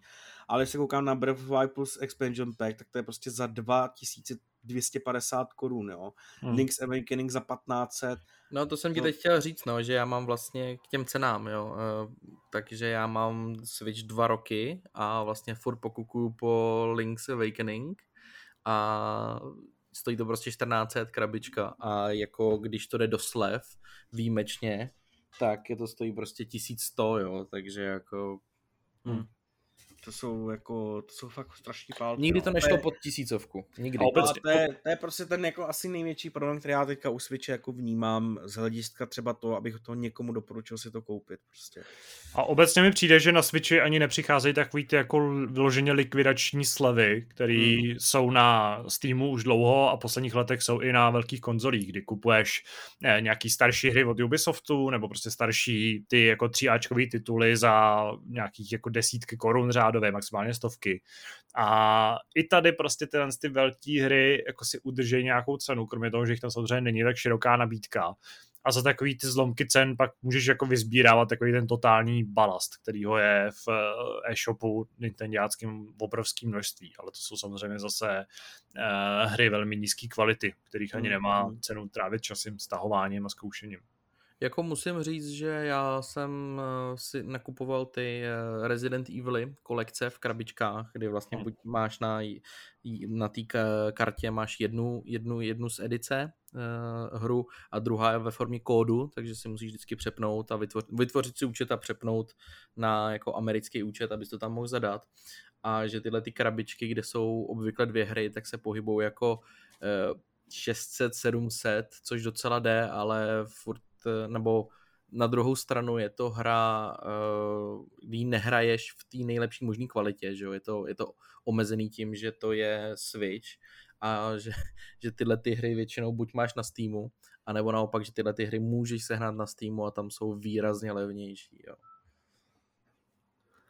No, jako já s tím souhlasím a sám říkám, jako když jsem třeba chtěl vyzkoušet Kirbyho, že jo, tak uh, jsem nějak zjišťoval, kde v redakci jako je a pak jsem si říkal, tak hele, už to může být třeba ve slevě, že jo, já jsem, tehdy jsem ještě nebyl seznámený s tady tou situací a když jsem se prostě koukal, jak bude tam prostě nějakých 16, že jo, a prostě to nechceš, jako, to nechceš. No. A je to strašně těžký jako do toho naskočit čerstvě a říct si, tyjo, tak já si vyzkouším ty Nintendo hry, jak jsi tady říkal, no, převýšíš prostě cenu té samotné konzole, což je prostě peklo. Ale asi tak, no. Ale já mám naštěstí, já mám obrovský štěstí, že ten kamarád, který mi to půjčil, ty hry má, má tam tu Zeldu, má tam nějaký Pokémony, uh, má tam nějakého Naruto ještě, takže to jako vyzkouším, vidím, budu jako za to moc rád, ale rozhodně je to jako velký problém, no. A uh, abych to já jako dokončil tady to, tak uh, si myslím, že z tady, těch, z tady toho všeho je to asi za mě, za mě všechno, co jsem zkoušel. Takže si vynechal tu nejdůležitější hru a to je Luigi's Mansion 3, protože tady mluví vždycky Ano, na to jsem vlastně zapomněl, her. že jsem ji chtěl zkusit a to je přesně ten problém, protože já vůbec nevím, jestli v redakci je na, na cartridge a abych si ji jako kupoval, to se mi fakt nechce, že jo? protože za ten Switch není můj a kupoval bych to prostě na měsíc. Takže to je ten problém. No. Tady ti úplně neporadím, ale mám pocit, že pokud to na cartridge je, tak je to někde na Jižní Moravě, což asi pro tebe není úplně uh, ideální konstelace. tak to by nebyl problém, že jo, jako můžeme si zaplatit PPL, no, ale... Uh, můžeme. no, no nebo uh, Radek pojede na výlet. Ano, Radek si... Dobře. Uh, myslím, že pokud tomu nemáš ještě co dodat, uh, naše úvodní diskuze se opět natáhla na krásnou hodinku a sedm minut, tak... Uh, je to rekord rekord to možná není. Uh, minulý hápo, kde jsme tady byli jenom dva, tak jsme stejně se bavili zhruba podobně dlouho. Ale nebudeme to zbytečně prodlužovat, protože od Nintendo se ještě úplně nevzdalujeme a budeme si o něm povídat i v uh, diskuzní části tohoto podcastu.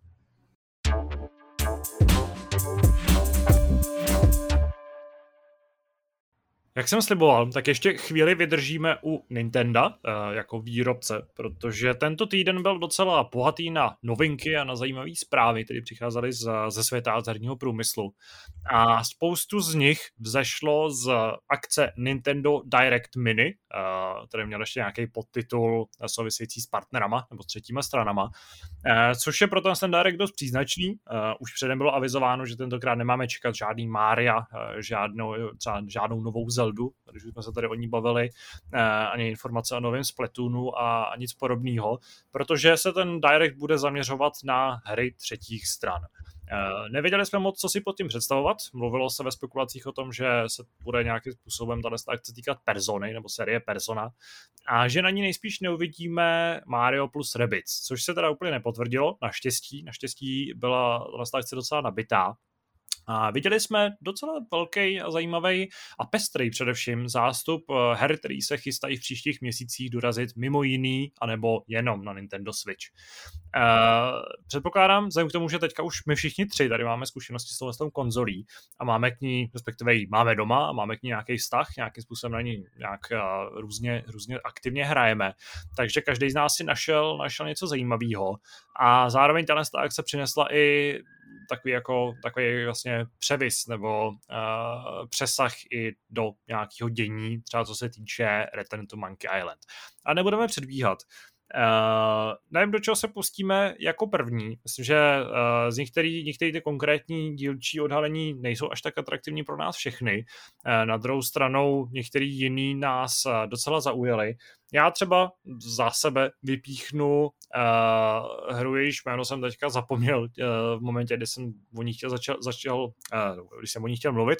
Je to Disney's Dreamlight Valley, což je vlastně připravovaná, uh, připravovaná taková jako odpověď Disney na, uh, na uh, Animal Crossing, respektive je to hra, která byla oznámena tuším už uh, během loňského roku. ale uh, tentokrát bylo odhaleno, že uh, v září by konečně měla být před, nějaký předběžný přístup. A bude vlastně o titul, ve kterém budeš na ostrově, na vlastním ostrově, ubytovávat postavičky z různých světů Disney a Pixar. A budeš s nimi nějakým způsobem samozřejmě interagovat, budeš pro ně plnit nějaký konkrétní úkoly a zároveň uh, budeš uh, samozřejmě se nějakým způsobem jako věnovat a zkrášlovat to vlastní obydlí, vlastní postavu, budeš se nějakým způsobem oblíkat a uh, budeš prostě zažívat dobrodružství s těma, s těma roztamanýma postavečkama.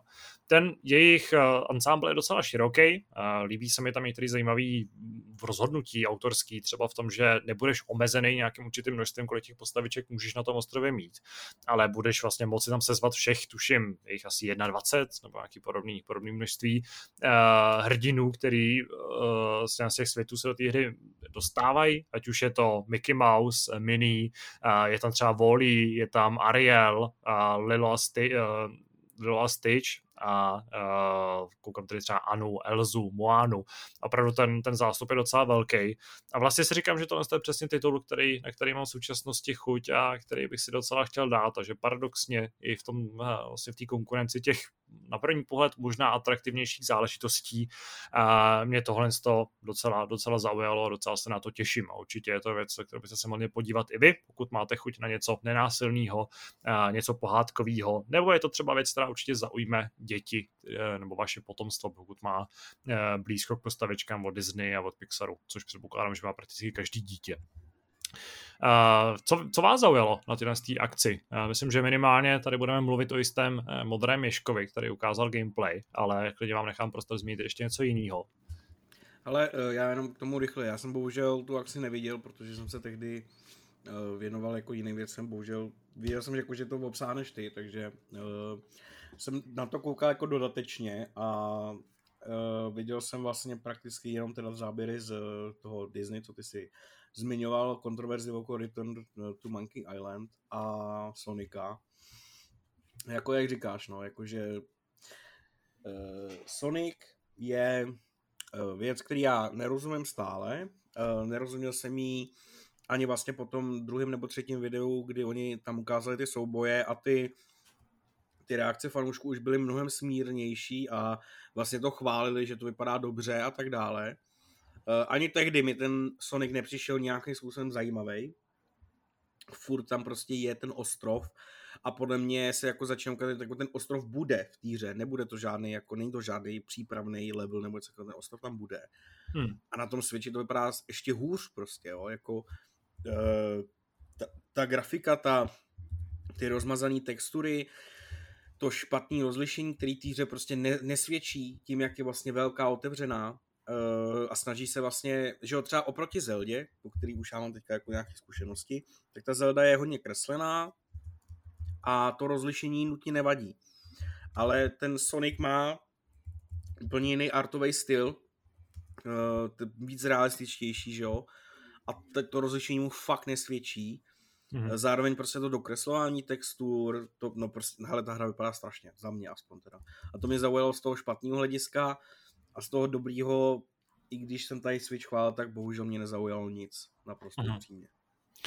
U toho Son- Sonika mám teda, uh, jsem měl taky takový jako prvotní dojem, pak jsem si řekl, že ono vlastně chtě nechtě musíme té konzoli něco odpustit a uh, třeba mě zajímá, jak to bude v praxi fungovat a jak vlastně ta bude hratelná už jenom z toho hlediska, že Sonic je hodně postavený na rychlosti, na tom, že vlastně s tou postavičkou prolítáš tím světem doslova při tom sprintu. A je fakt, že třeba některé ty konkrétní scény, kdy před tebou vlastně dorůstá ta překážková dráha, kdy nějakým způsobem jako dost dobře jako nevíš, do čeho vlastně běžíš, protože se to nestíhá, eh, nestíhá správně dokreslovat na obrazovce, tak eh, že v ten moment si říkám, jak moc dobře tahle záležitost bude hratelná. Na druhou stranu v rámci té konkurence, vlastně, která na Switchi je, a v rámci toho, kolik si můžeš zahrát nějakých open worldových záležitostí, tak uh, tam si myslím, že Sonic Frontiers má výhodu v tom, že bude jeden z mála vlastně projektů, který ti tohle dokážou nabídnout, nebo který má nějaký ambice ti tohle nabídnout.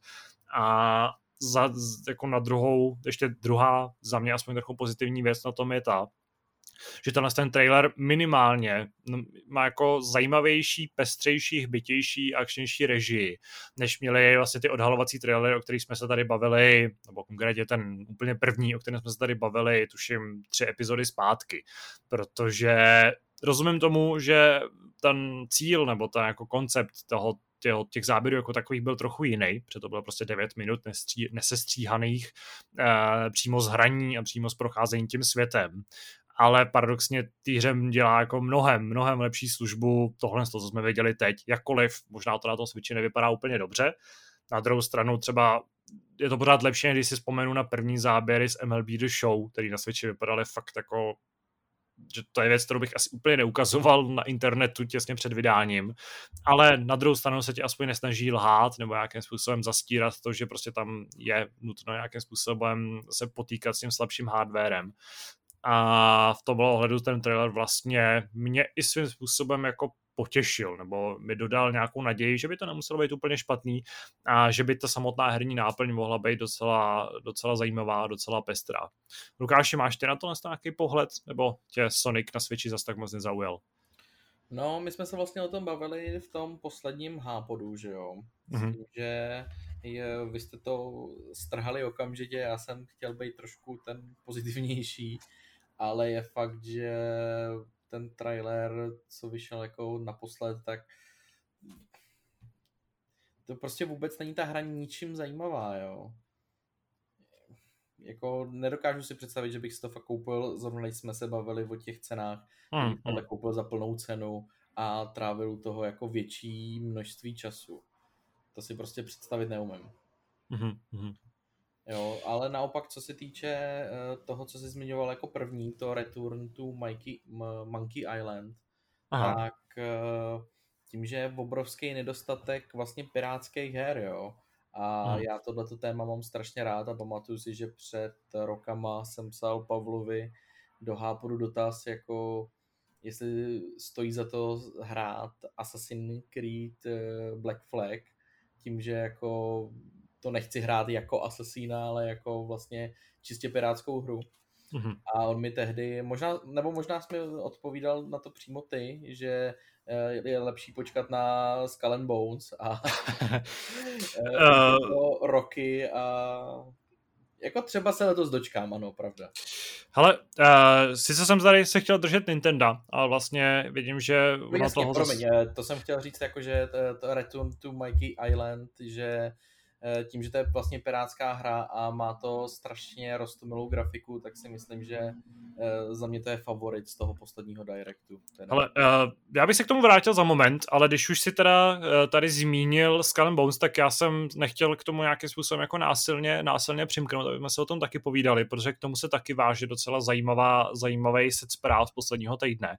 Ale využiju tyhle, tyhle spojitosti a na moment se u Bones zastavíme, protože o tom, jaký osud tuhle tu hru provází jako takovou při jejím vývoji, tak o tom už jste asi slyšeli, už jste určitě něco četli. Eh, vyšel eh, v té souvislosti hodně obsáhlý text na Kotaku tehdy, který rozebíral to, jak ten projekt je opravdu jako prokletej doslova.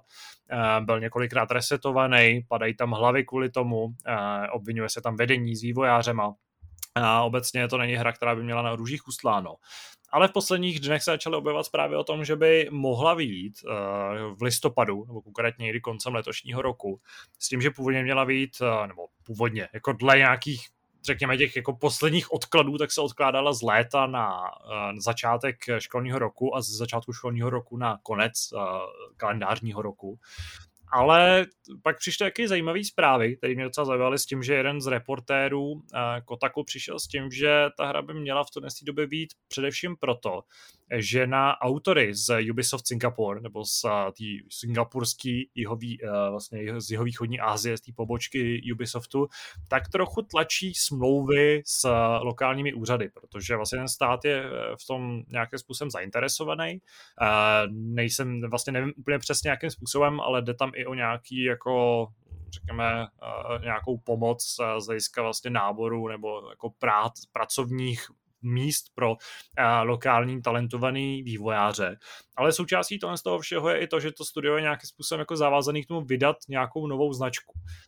To mělo být právě Skull and Bones, ale jak jako se čas, čas plyne, tak je to čím dál komplikovanější. A uh, ta hra, abych to jako zkrátil, tak zřejmě musí být v listopadu proto, aby nedošlo k porušení nějakých těch smluv nebo nějakých těch závazků. A zároveň je to i důvod, proč ta hra vlastně nebyla vůbec jako zrušená, protože ten projekt jako takový působí takovým jako dojmem té koule u nohy, který by si Ubisoft rád zbavil. Uh, už tehdy, když vyšel ten původní článek, což je tuším z loňského roku, tak už tehdy Ubisoft na tom projektu topil víc než 100, 100 milionů dolarů. Myslím, že tam mluvil o 120 nebo 130 milionech dolarů. Což jsou samozřejmě jako horentní sumy za hru, která dneska už je spíš jako vtip, nebo je to prostě mím, o kterém se eh, opakovaně mluví a kterému se hráči vysmívají. A zajímavý detail, který zmiňoval ten reporter, je taky ten, ono se Ethan Gach, eh, že eh, ta hra měla stoupit, nebo že Skull Bones mělo dostat nějaký uzavřený beta test, kde se to měli konečně hráči vyzkoušet, ale ten byl zrušený kvůli stavu hry. Eh, není teda řečeno kvůli jakýmu stavu hry, samozřejmě teoreticky mohl být zrušený, protože je ta hra v tak dobrém stavu, že není potřeba ji testovat. Ale asi se shodneme na tom, že tenhle případ je spíš nepravděpodobný a že je problém spíš opačný. A vzhledem k tomu, že se do listopadu už nezbývá moc času a ta hra je teda evidentně v nějakém tristním stavu a evidentně jako musí výjít, tak myslím, že Ubisoft je, obzvlášť teda singapurský Ubisoft, ale i Ubisoft jako takový, jako vydavatel, je ve slepý uličce a já osobně mám velký strach z toho, co nakonec dostaneme za hru a v jakém bude stavu, protože tohle to, pokud něco zavání velkým průserem v současnosti v herním průmyslu, tak je to tohle. Což je ostatně teda příznačný pro Skull Bones, ale... No, jako... Mně je to vlastně líto, protože když jsem na Skull Bones koukal, eh, na ten uniklý, na ten uniklý gameplay trailer, hmm. tak ta hra, teda aspoň za mě, samozřejmě osobně, vypadá super. Mně se strašně líbí prostě. Pak jako to, jako, co oni tam ukazuje za ty možnosti, za to, co tam můžeš dělat, jak se budeš plavit na tom moři, eh, těžit, nabírat posádku, dělat nějaké ty osady, to je za mě úplně super, ale jako blbý je, že opravdu jako nevíme o tom stavu nic, o té hře nic nevíme a jako jestli to tam dojde vlastně v tom stavu, já se prostě obávám, že to vlastně bude v úplně stejném stavu, jako byl Cyberpunk. Toho Aha. se obávám. No, to je samozřejmě hra, která bývá zmiňovaná v souvislosti s, s těma spekulacemi docela často. Ono, jako to, co tady zmiňuješ, je poměrně jasný vlastně už od začátku, protože je to v podstatě hra, která je vybudovaná na eh, právě jako odbočce nebo na, na Assassin's Creedu, který už moc odbočoval od té esence Assassin's Creedu.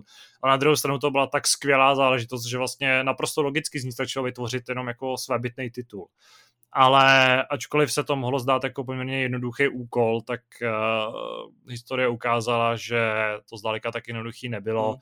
Ta hra byla oznámena v roce 2017 na E3, už tehdy nějakou dobu vznikala. Uh, sami víme, jsme četli o tom, že tam docházelo i k takovým změnám, že prostě ještě před pár řekněme, takovou trochu nadsázkou, před pár měsíci docházelo k změnám toho, uh, z základní filozofie, jestli teda budeš hrát za piráta nebo budeš hrát za tu loď jako takovou, už řečeno. A tohle jsou prostě věci, které jako no, ale který si musíš rozhodnout, než tu hru vůbec začneš jako dělat. Že? No, jasně, jako může tam dojít těm změnám, ale to už prostě indikuje, že opravdu ten vývoj má nějaký velký problém a jakkoliv to, co jsme tady, jsem tady zmiňoval, tak jsou pořád nějaké informace, které nejsou samozřejmě oficiální.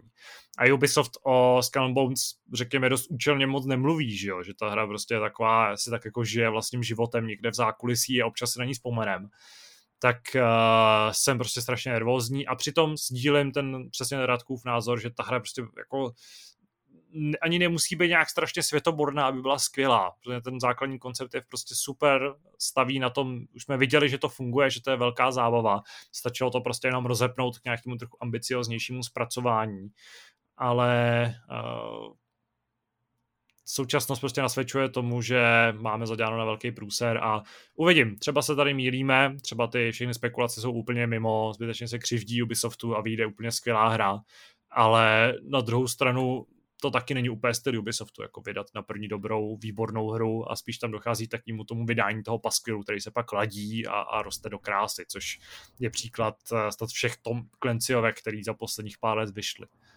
No já ti to řeknu takhle, jako v roce 2017, když to eh, vlastně oznámili, tak já jsem si byl jistý, že si to koupím jako okamžitě a chci předobjednávku a chci to hned a hmm. teď prostě rozhodně počkám na všechny možné recenze a peče a nevím co ještě a ani, ani se na to netěším a je to strašná škoda, protože já si myslím, že to je zrovna ta mezera na tom trhu, protože ty fantasy hry tady jsou, sci-fi tady je prostě jedno za druhým, ale prostě jako pirátská hra tady prostě není, prostě hmm. chybí hmm. a Sea of Thieves to je prostě moc barevný, jako je to výborná hra, nebudu říkat, že ne, ale jako není to zrovna to, co mám na mysli. Hele, uh, když už jsme u toho, tak se opět vrátíme k eh, Nintendo a k, Monkey, a k zmiňovanému Monkey Islandu. Teď jsme teda trošku vzal vítr z plachet, což je mimochodem taková hezká tady, eh, když už tady točíme kolem té pirátské tématiky. Ale stěžuješ si na to, že Sea of Thieves je moc barevná hra a přitom si před chvílí zmiňoval, že tě zajímá Return to Monkey Island. Což... No ano, uh, no t- takhle, jako mě to zajímá z toho důvodu, protože tohle je zrovna jako rostomilá grafika, jasně. Sea of Thieves má taky rostomilou grafiku, ale mě to spíš zajímá z toho důvodu, že právě žádná takováhle hra tady není. Jo, mm. a tohle je vlastně jako nová hra prostě pro Switch. A já bych si spíš představoval jako něco, nějaký prostě RPGčko s realistickou grafikou, ale když už tady prostě nic jiného není, tak já prostě beru jako za vděk cokoliv. A přiznám se, že jako zase na ten Switch nevychází pro mě tolik uh, jako sexy her, na který uh-huh. bych se těšil, takže tohle jak se říká, mezi jednookými král, no. No, uh, z toho usuzuju, že nejseš fanoušek uh, vlastně původní série Monkey Island. Ne, je to, bylo by to pro mě úplně první hra.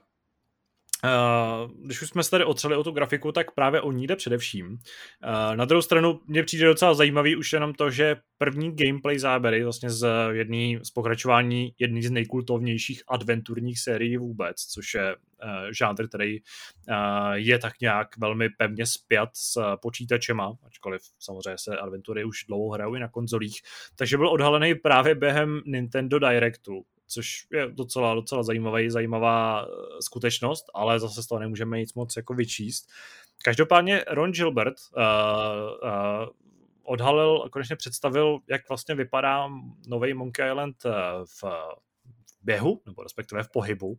A opět se dostalo mu docela nevlídného přijetí u komunity, respektive u hráčů, kteří tu hru kritizují za to, jak vypadá jakou má vlastně stylizaci. Není to úplně poprvé. Už když v květnu hru vlastně představil oficiálně, tak přišly, přišly reakce, které tvrdili, že prostě to není Monkey Island, protože ta hra vypadá jinak než, než ten původní dva díly, na který vlastně navazuje, eh, který vycházely na začátku 90. let. Přitom sám uh, Gilbert vlastně, nebo Gilbert, já vlastně nevím, jak se přesně to příjmení čte, možná je to Gilbert, se omlouvám. A tak uh, na svém blogu vysvětloval docela důrazně, že on jako nedělá retro nebo nějakou nostalgickou hru, která by měla připomínat ty předchůdce, ale že dělá vlastně jako hru, která plně těží ze současných, eh, ze současných možností, z nějakých jako současných technologií, ačkoliv tam ta stylizace je jako samozřejmě dost výrazná.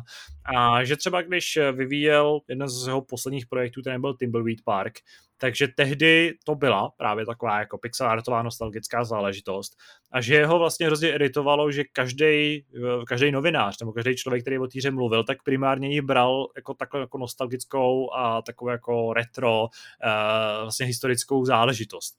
Čemu se právě tohle to mohli snažil vyhnout, eh, nějakým způsobem takhle jako kontroloval hráčům, kterým se ta hra moc nelíbila ale uh, teďka po odhalení vlastně nových gameplay záběrů přišly reakce ještě o mnoho tvrdší. Uh, mimo jiný tam třeba padlo, že uh, vlastně nos uh, uh, Gilbruše Threepwooda vypadá, nebo Gilbruše Threepwooda, opět tady zase dojíždím na to, že nevím, jak se přesně vyslovují uh, jména uh, u tohle projektu, takže vypadá jako penis, což prostě dobře, budíš, asi tam nějaká podobnost být může, ale jako uh, nebudeme do tohle nějak zabrušovat.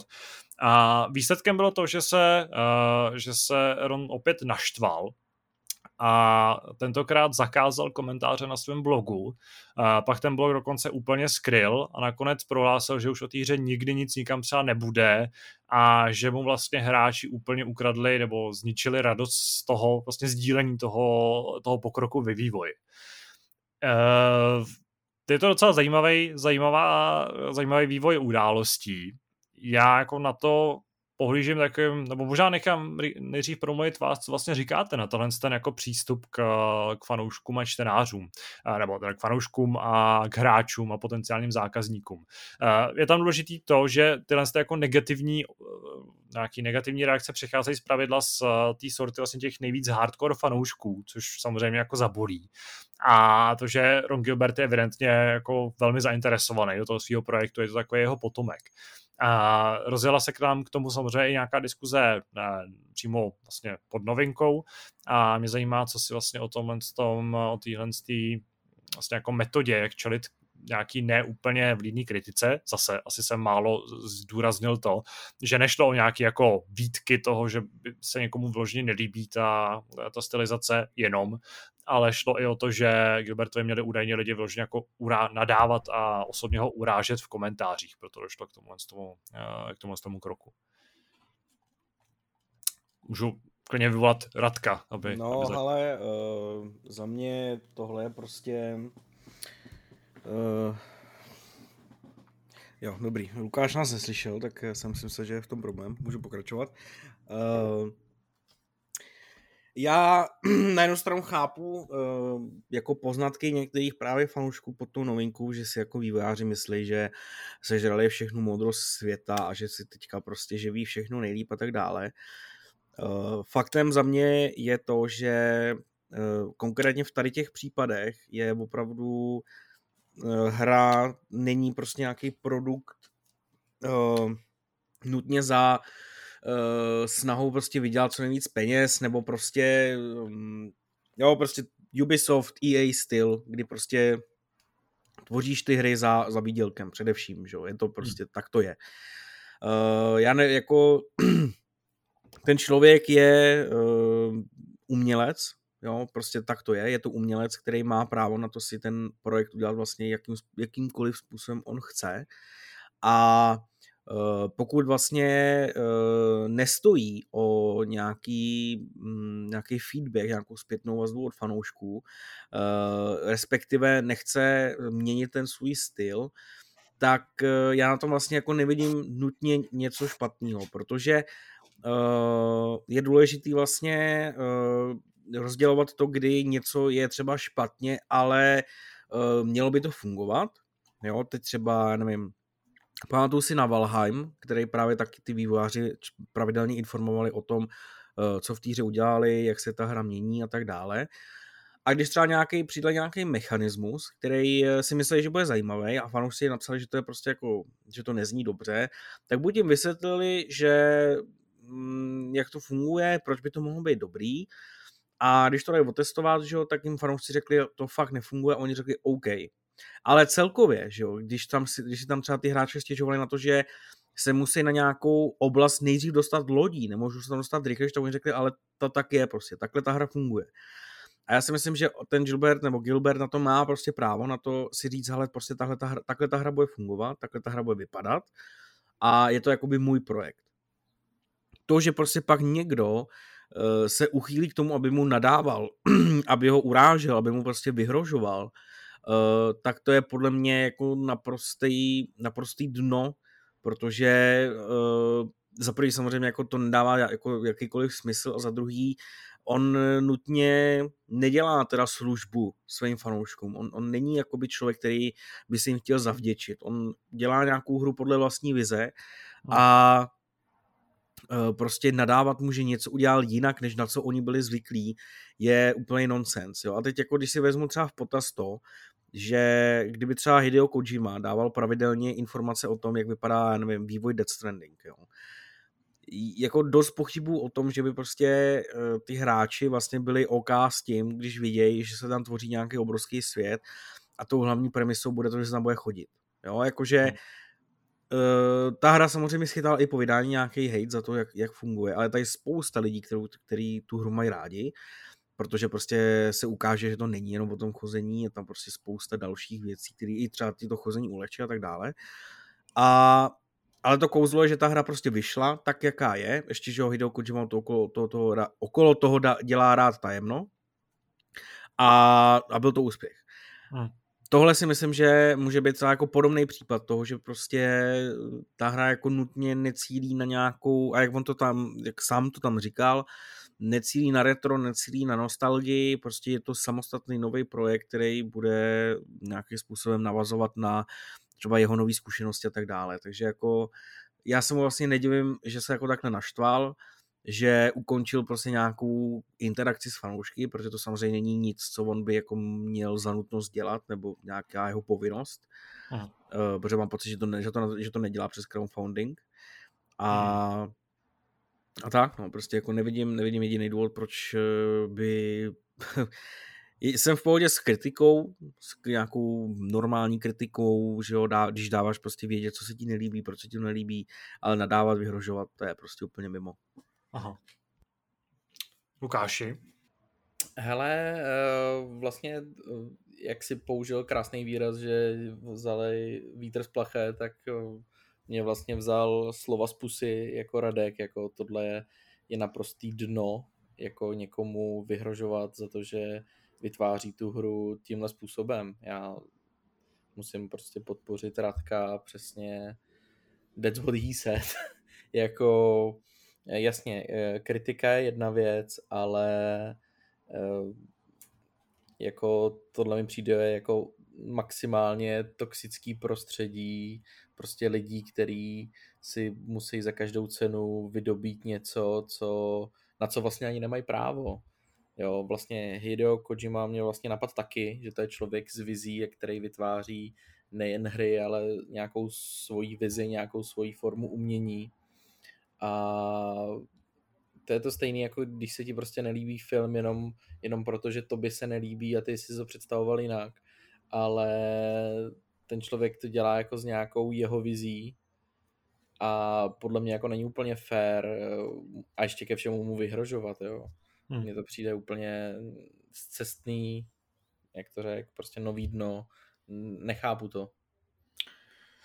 Ale já k tomu, tomu mám takové jako uh, trochu takový jako dvojí, uh, dvojí pohled s tím, že na jednu stranu samozřejmě jako naprosto souhlasím s váma a uh, souhlasím vnímám to, že prostě v dnešní době, a možná je to spíš tím, že jako je o mnoho jednodušší v dnešní době, o mnoho obvyklejší Eh, vyjadřovat své názory na internetu, takže se prostě eh, postupně z těch komunit, i těch, kde paradoxně bych třeba čekal, že ty fanoušci budou takový jako smířliví, přátelští, protože prostě je tam zajímá ten, ten jako kultovní, eh, ta kultovní záležitost, což Monkey Island prostě je jeden z těch zakladatelů žánru, jeden z těch vlastně nejznámějších, nejznámějších zástupců. Tak i tam se prostě objevují Objevuje tohle jako nepříjemný pokřivený vnímání toho, že pokud prostě mi ten vývojář nedá to, co já přesně chci, tak uh, samozřejmě mám naprostý právo si to nekoupit, ale zároveň mám i naprostý právo mu na to nadávat a já nevím co a slibovat, že si tu hru stáhnu, nebo prostě vykládat, že jeho postoj vypadá jak penis.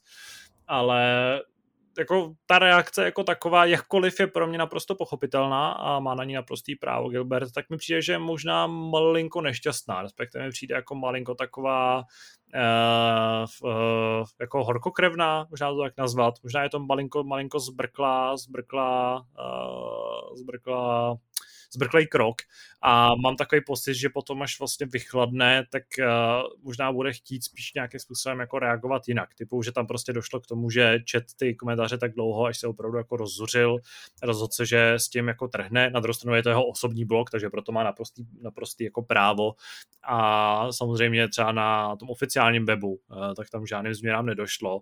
Ale že vlastně pro nějaký to PR té hry tohle to není úplně, úplně ten nejšťastnější krok a jako sám prostě znám ten pocit toho, když si jako přečteš od někoho, že jsi úplný idiot a děláš to špatně, ale... Nejednáš v afektu, ne? Nebo ne, nereaguješ v afektu? Uh, no, no právě, že jako já pořád jako mám pochopení pro to, pro to jako trochu afektovaný jednání toho, že prostě si nějakým způsobem uzavřeš ty, ty kanály a ve výsledku třeba jako v dlouhodobém horizontu je to dobře, ale teďka jako akutně si myslím, že to nemuselo být to úplně nejlepší rozhodnutí a možná by bylo jako víc cool, kdyby uh, udržel emoce na úzdě a nějakým způsobem s tím netrhnul. Na druhou stranu, to, že třeba už si nebude zmiňovat o té hře někde na sociálních sítích nebo internetu, tak to si jako myslím, že není úplně pravda, poz, dřív nebo později nějaký ten příspěvek přijde a že pořád nějaká ta komunita lidí, kterým se ta hra líbí, mezi který patřím třeba já, mně přijde ta stylizace úplně kouzelná, krásná,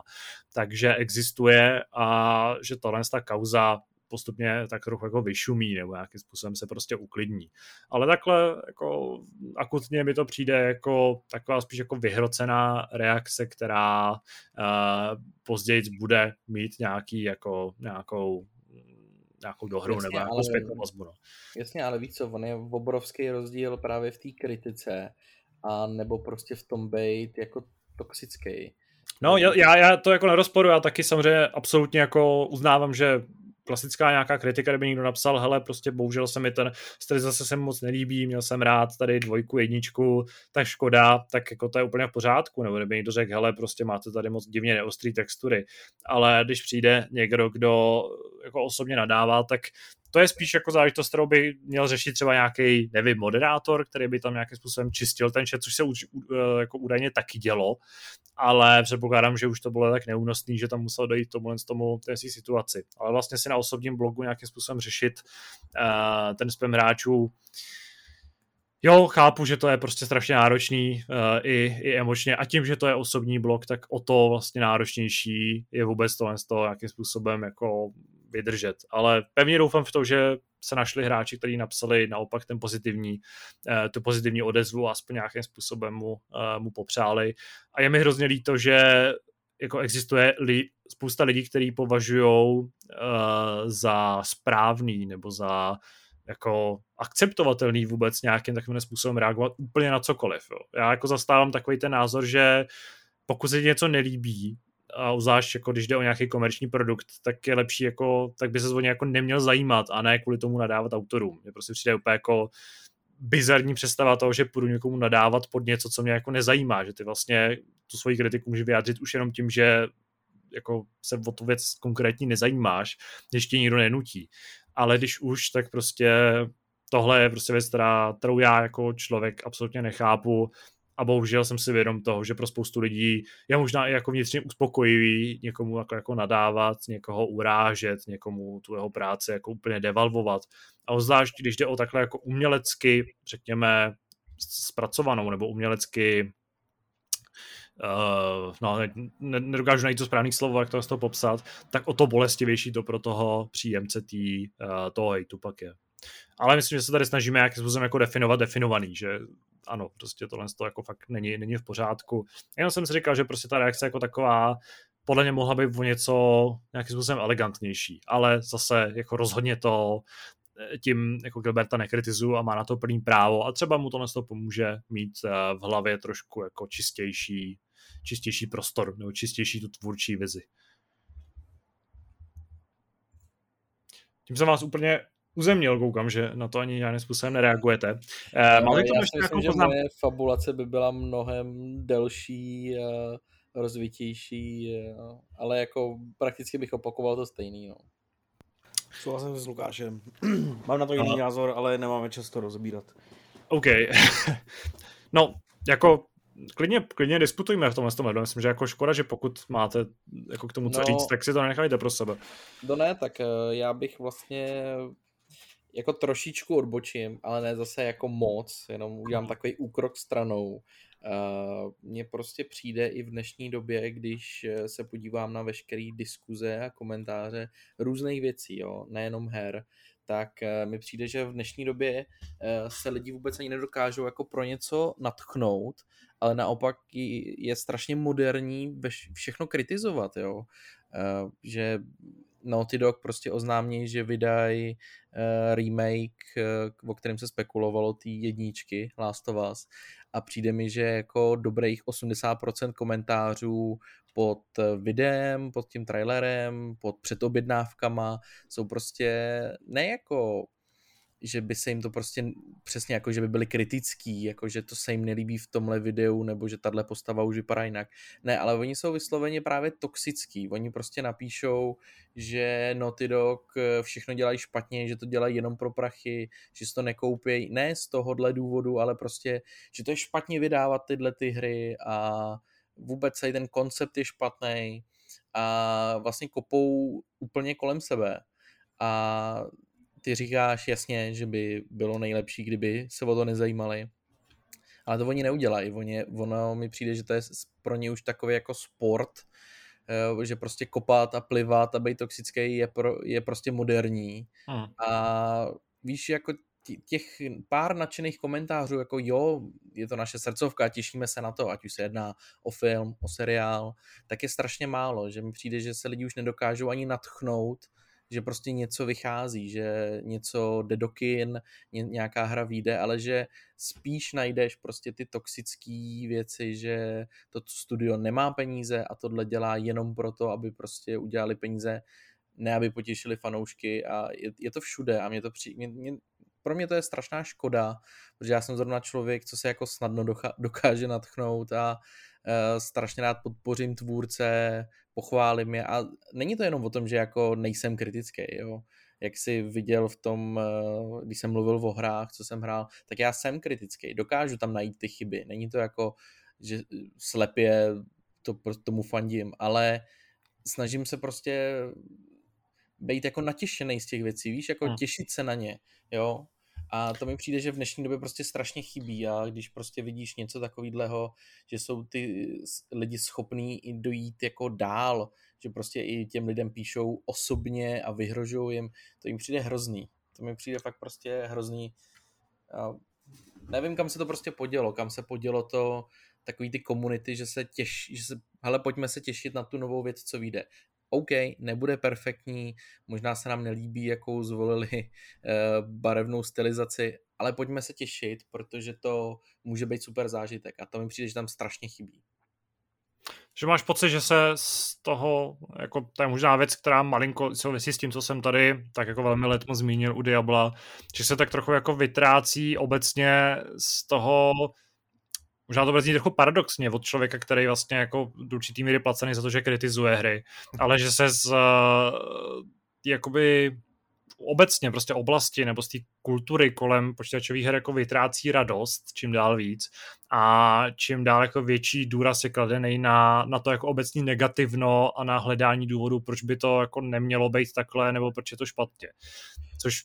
No ano, ale jako bohužel nejen z toho herního hlediska, ale i prostě od seriálu, od knížek, Aha, okay. jo, od filmů. Okolo pop, popkultury obecně, okolo té věci, která je vlastně jako z principu o radosti z něčeho tak uh, no, jako je to docela zajímavý, zajímavý úhel pohledu, když uh, jo, a to takhle zmiňuješ. Podle mě je to strašná škoda, protože, nebo nevidím k tomu zase takový jako důvod. Vem si třeba ten uh, poslední seriál, co byl Halo, uh-huh. jak vlastně, nebo ne, nevím, poslední seriál Halo, ale poslední seriálová událost bylo Halo.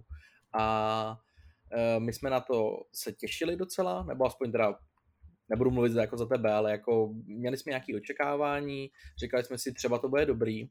A ty jsi to teda úplně dokoukal, pokud se nepletu? Dokoukal, mm-hmm. dokoukal jsi to až do konce? Jo, samozřejmě. Do, do konce. A já jsem skončil právě v nějakém jako šestém díle. Hmm. A řekl jsem, uh, kriticky prostě nelíbí se mi vlastně, co udělali s Master Chiefem, tohle, tohle, tohle, ale není to o tom, že bych prostě byl toxický a začal nadávat tvůrcům, že jejich mámy je prostě nikdy neměli porodit. Ne, já prostě jsem shledal ten seriál, že se mi to prostě nelíbí, že to není pro mě a přestal jsem na to koukat. Hmm. Jo, a pak právě nerozumím tomu, co... Třeba jsi normální člověk prostě, jako... Jo, no. to, to, je jako jeden z příkladů, co prostě teď napadá, jo, že jako je strašně snadný kritizovat, ale podle mě se z toho stává jako trend. Prostě pojďme, pojďme plivat prostě na seriál, protože to není podle našich představ. A já tomu prostě nerozumím. Nerozumím, kam se vlastně podělo to, to nadšení, ta komunita, víš, nebo to, hmm. ta, kom, to komunitní nadšení, že prostě něco nového vychází a pojďme to hrát, pojďme to číst, pojďme na to do kina, pojďme to sledovat a pojďme o tom diskutovat a můžeme to kritizovat, ale proč to znepříjemňovat eh, tvůrcům nebo prostě všem lidem okolo. Já prostě nechodím a neříkám, že ten seriál Halo je prostě příšerný a špatný z toho, z toho důvodu. Ano. Já jsem prostě jenom tam shledal pár věcí, protože mám rád ty hry, tak pár věcí mi tam prostě nesedí a přestal jsem sledovat a rozhodně prostě to nebudu uh, jako být toxický z toho důvodu, bych to znepříjemnil někomu jinému. To mi prostě přijde šílený. No, než pustím ke slovu Radka, tak uh, jediná věc, u který na tohle je právo, tak jsou debilní mimoni. Ty by se měli kritizovat a jejich autoři by měli skončit v práci a jít uklízet záchody. Ale ano. No a to je, ale jako víš, to, to, co jsi teďka řekl, tak jsem si úplně pokazil to všechno, co jsi říkal, jo, protože... Jo, já si, jako já jsem si dělám legraci. Dělá, já vím, že si no. děláš legraci, ale jakoby prostě není to jako v rámci tady toho kontextu, protože třeba někteří z nich, a já třeba jsem to sám jako zažil u některých svých známých, třeba jako píšou takové toxické věci a myslí to jako zábavu, ale jako nepochopí se to, jo.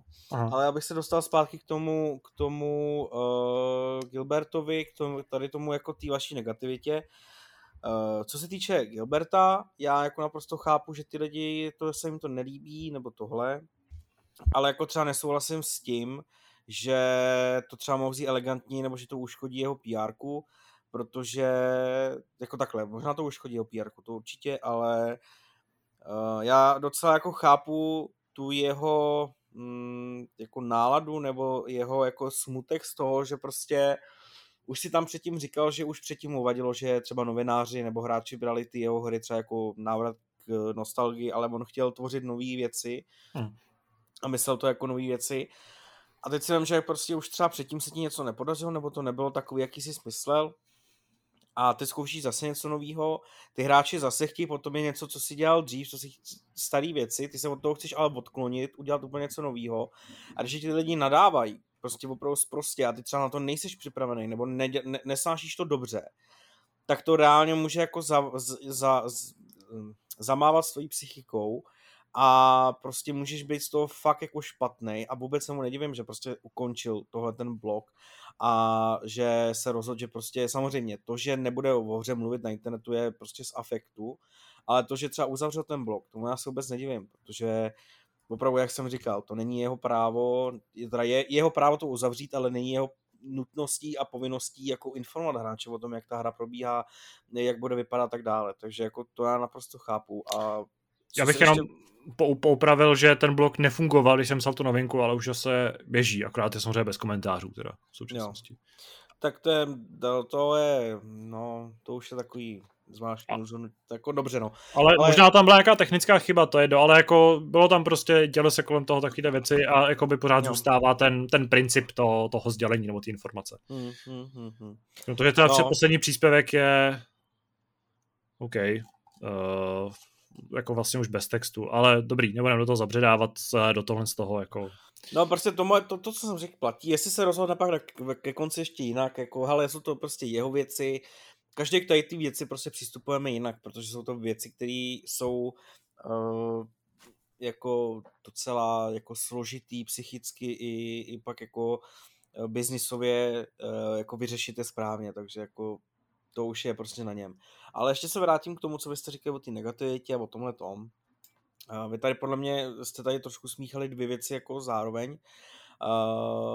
S tím, že jako ta negativita okolo oznámení nových her, já ji vlastně docela chápu, protože to, co jsi říkal ty, že se jako dokážeš velice rychle natěšit, tak takovej jsem byl já asi tak tři, čtyři roky zpátky, jsem byl přesně takový, že jako viděl jsem nový oznámení a wow, ty, to bude super prostě.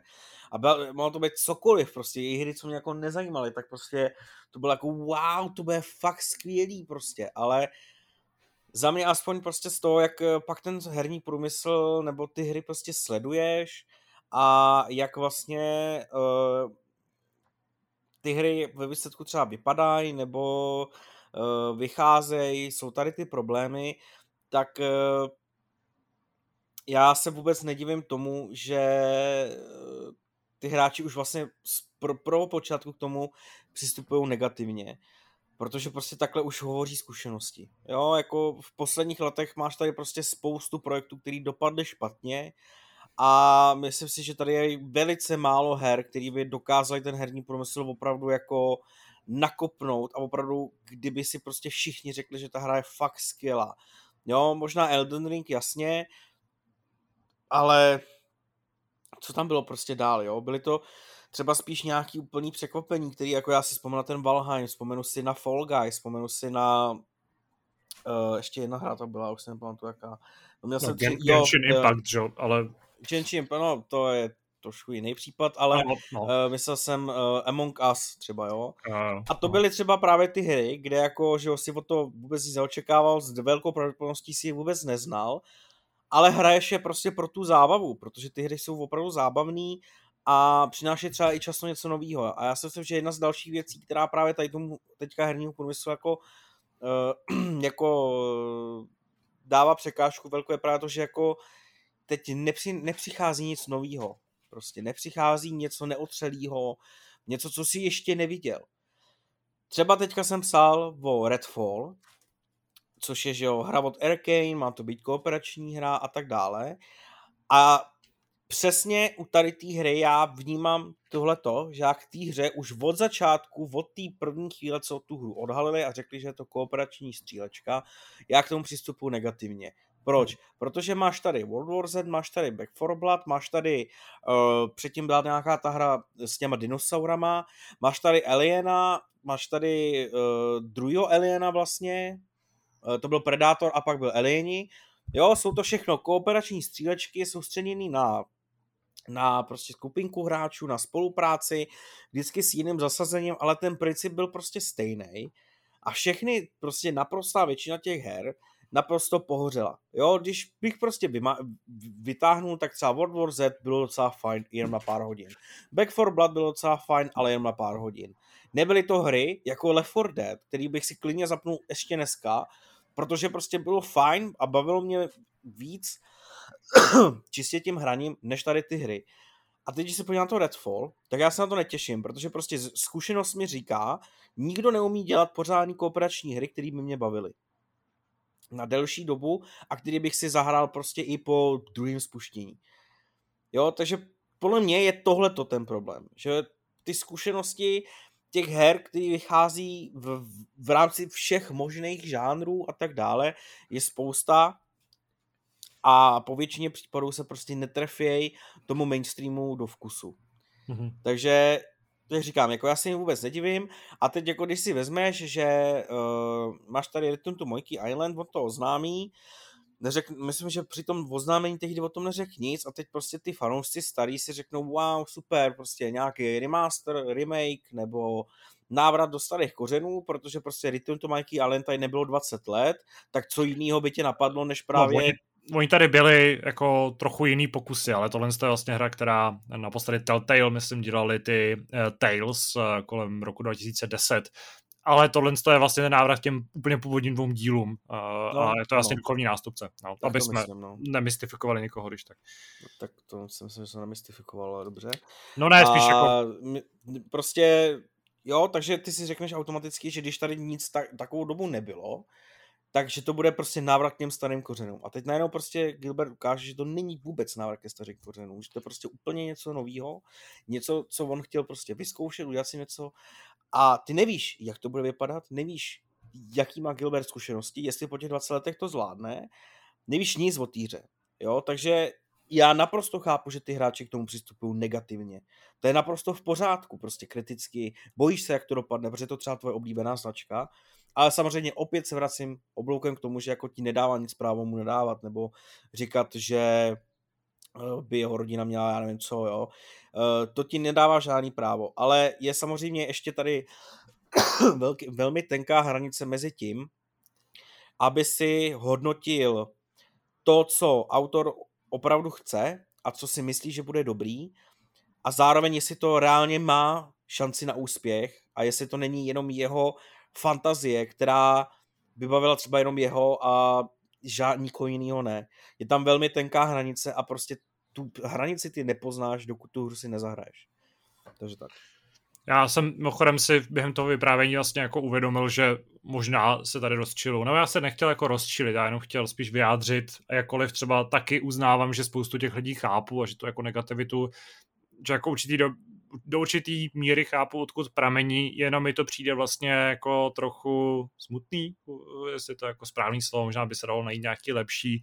A zároveň je možná malinko pokritický v tom, že když tady zmiňuješ Redfall, a já jsem si vzpomněl třeba i na, uh, na no, Starfield, tak to jsou zase hry, ke kterým přesně já přistupuju tak, jak jsem to tady před chvílí odsoudil. Takže si vlastně musím sám sobě tak trochu nasypat popel na hlavu, že ani já k tomu nepřistupuju Uh, tak jak by vlastně si, uh, jak si myslím, že by bylo úplně správný a že taky podlíhám týhle uh, no.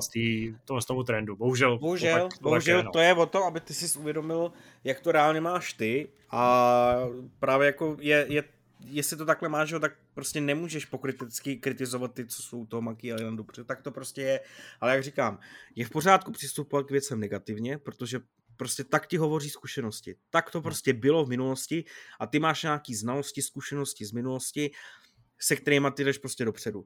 A hmm. prostě Bethesda udělala Fallout 76, který dopadl katastroficky a najednou si prostě o té Bethesdě, jo, ještě udělali Wolfensteina, takže prostě tady to, i když to byly třeba jenom dvě hry, tak ti prostě udělali o té společnosti už prostě špatný image. No, Bethesda nedělala Wolfensteina, že jo? To dělali Machine Games, což... Nebo Machine Games, ale tak jsou, jako, no... To jsou vydavatel, ale to je jako úplně stejný, že?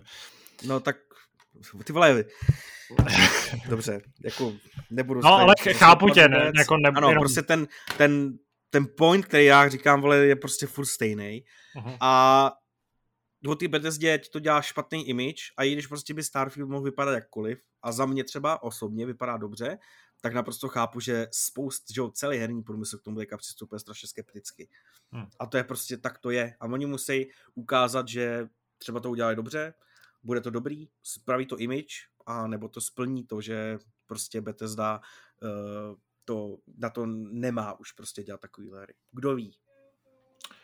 No, uh, tahle ta diskuze, která původně se měla točit kolem Nintendo, uh, hlavně jsem třeba předpokládal, že se ještě pobavíme o Need for Speedech, tak se nám stočila docela zajímavým směrem, ale myslím, že ve výsledku z toho byla docela zajímavá, uh, dost zajímavý dialog, trialog uh, na téma toho, jak v současnosti uh, člověk vnímá hry.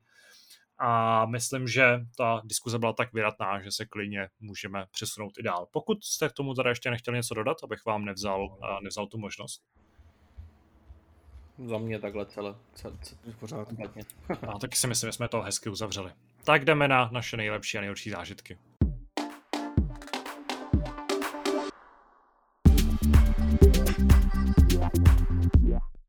Na závěr podcastu si jako vždy popovídáme o našich nejlepších nebo nejhorších zážitcích, které nám na nás vrhnul život eh, v posledních dnech a týdnech.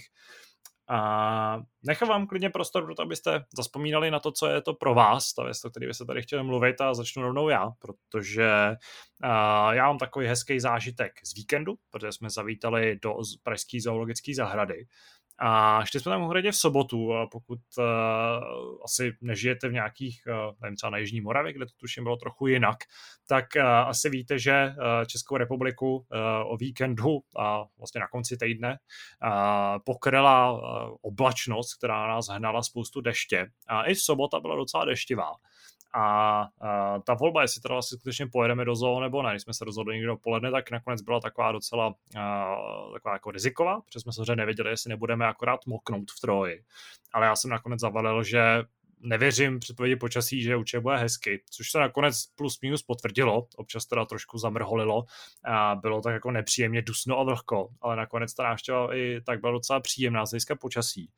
A především tím, že bylo vlastně dopoledne hnusně, tak uh, bylo zo prázdná, což bylo fajn, protože předpokládám, že v tu hodně prosluněnou a horkou neděli tam bylo mnohem víc lidí.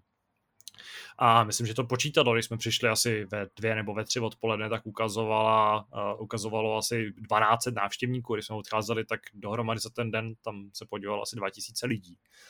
A zároveň tím, že je léto, tak otevírací doba je prodloužená do 9 večer, což jsem třeba vůbec netušil, že až takhle dlouho můžete v zoo trávit s tím, že vlastně v 7 se zavřou eh, pokladny, ale pak tam můžete ještě ty dvě hodinky se koukat na zvířata.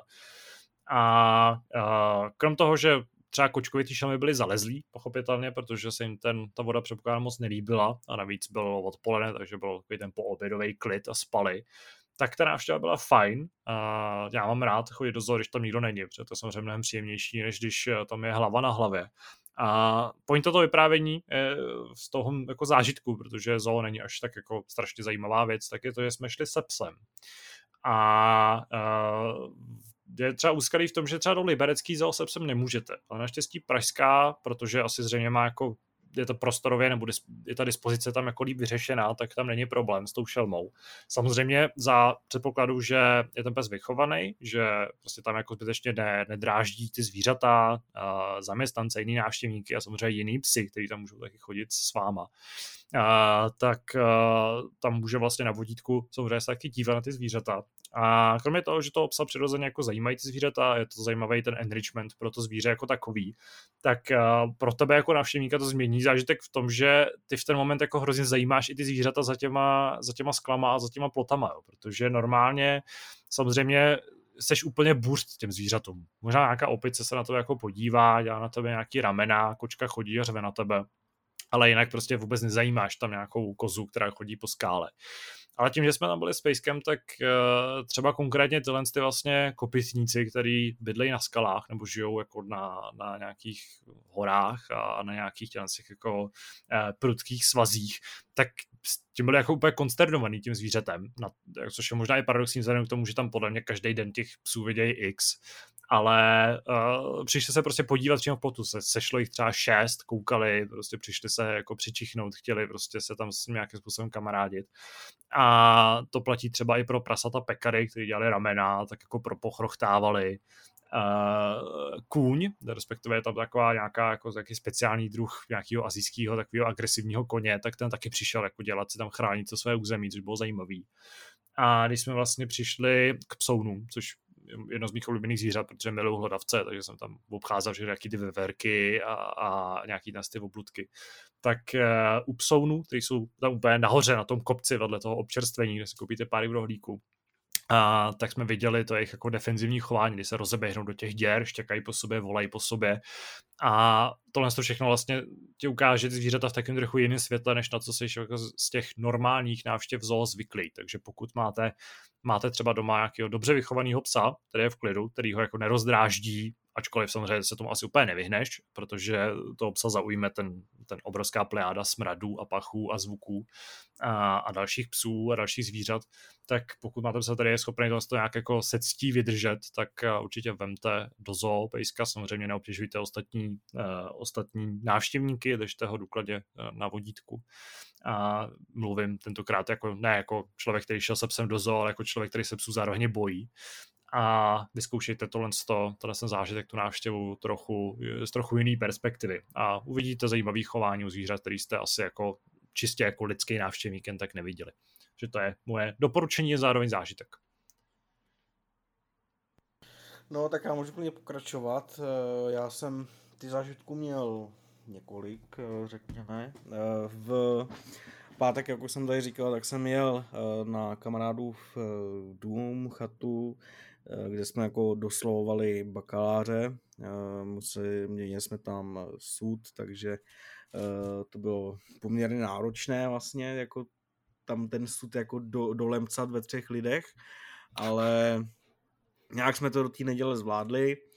Uh, právě jsme tam jako zkoušeli prostě switch uh, se s dekem a byli jsme tam bazénu v rybníku, takže jako super odpočinkový víkend, teda víkend, no víkend vlastně.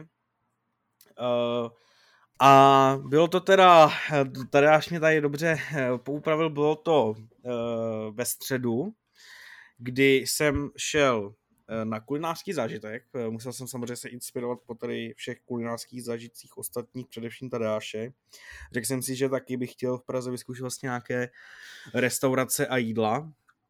A po domluvě s kamarádem jsem jsme šli do kantýny, eh, do kantýny na politických vězňů.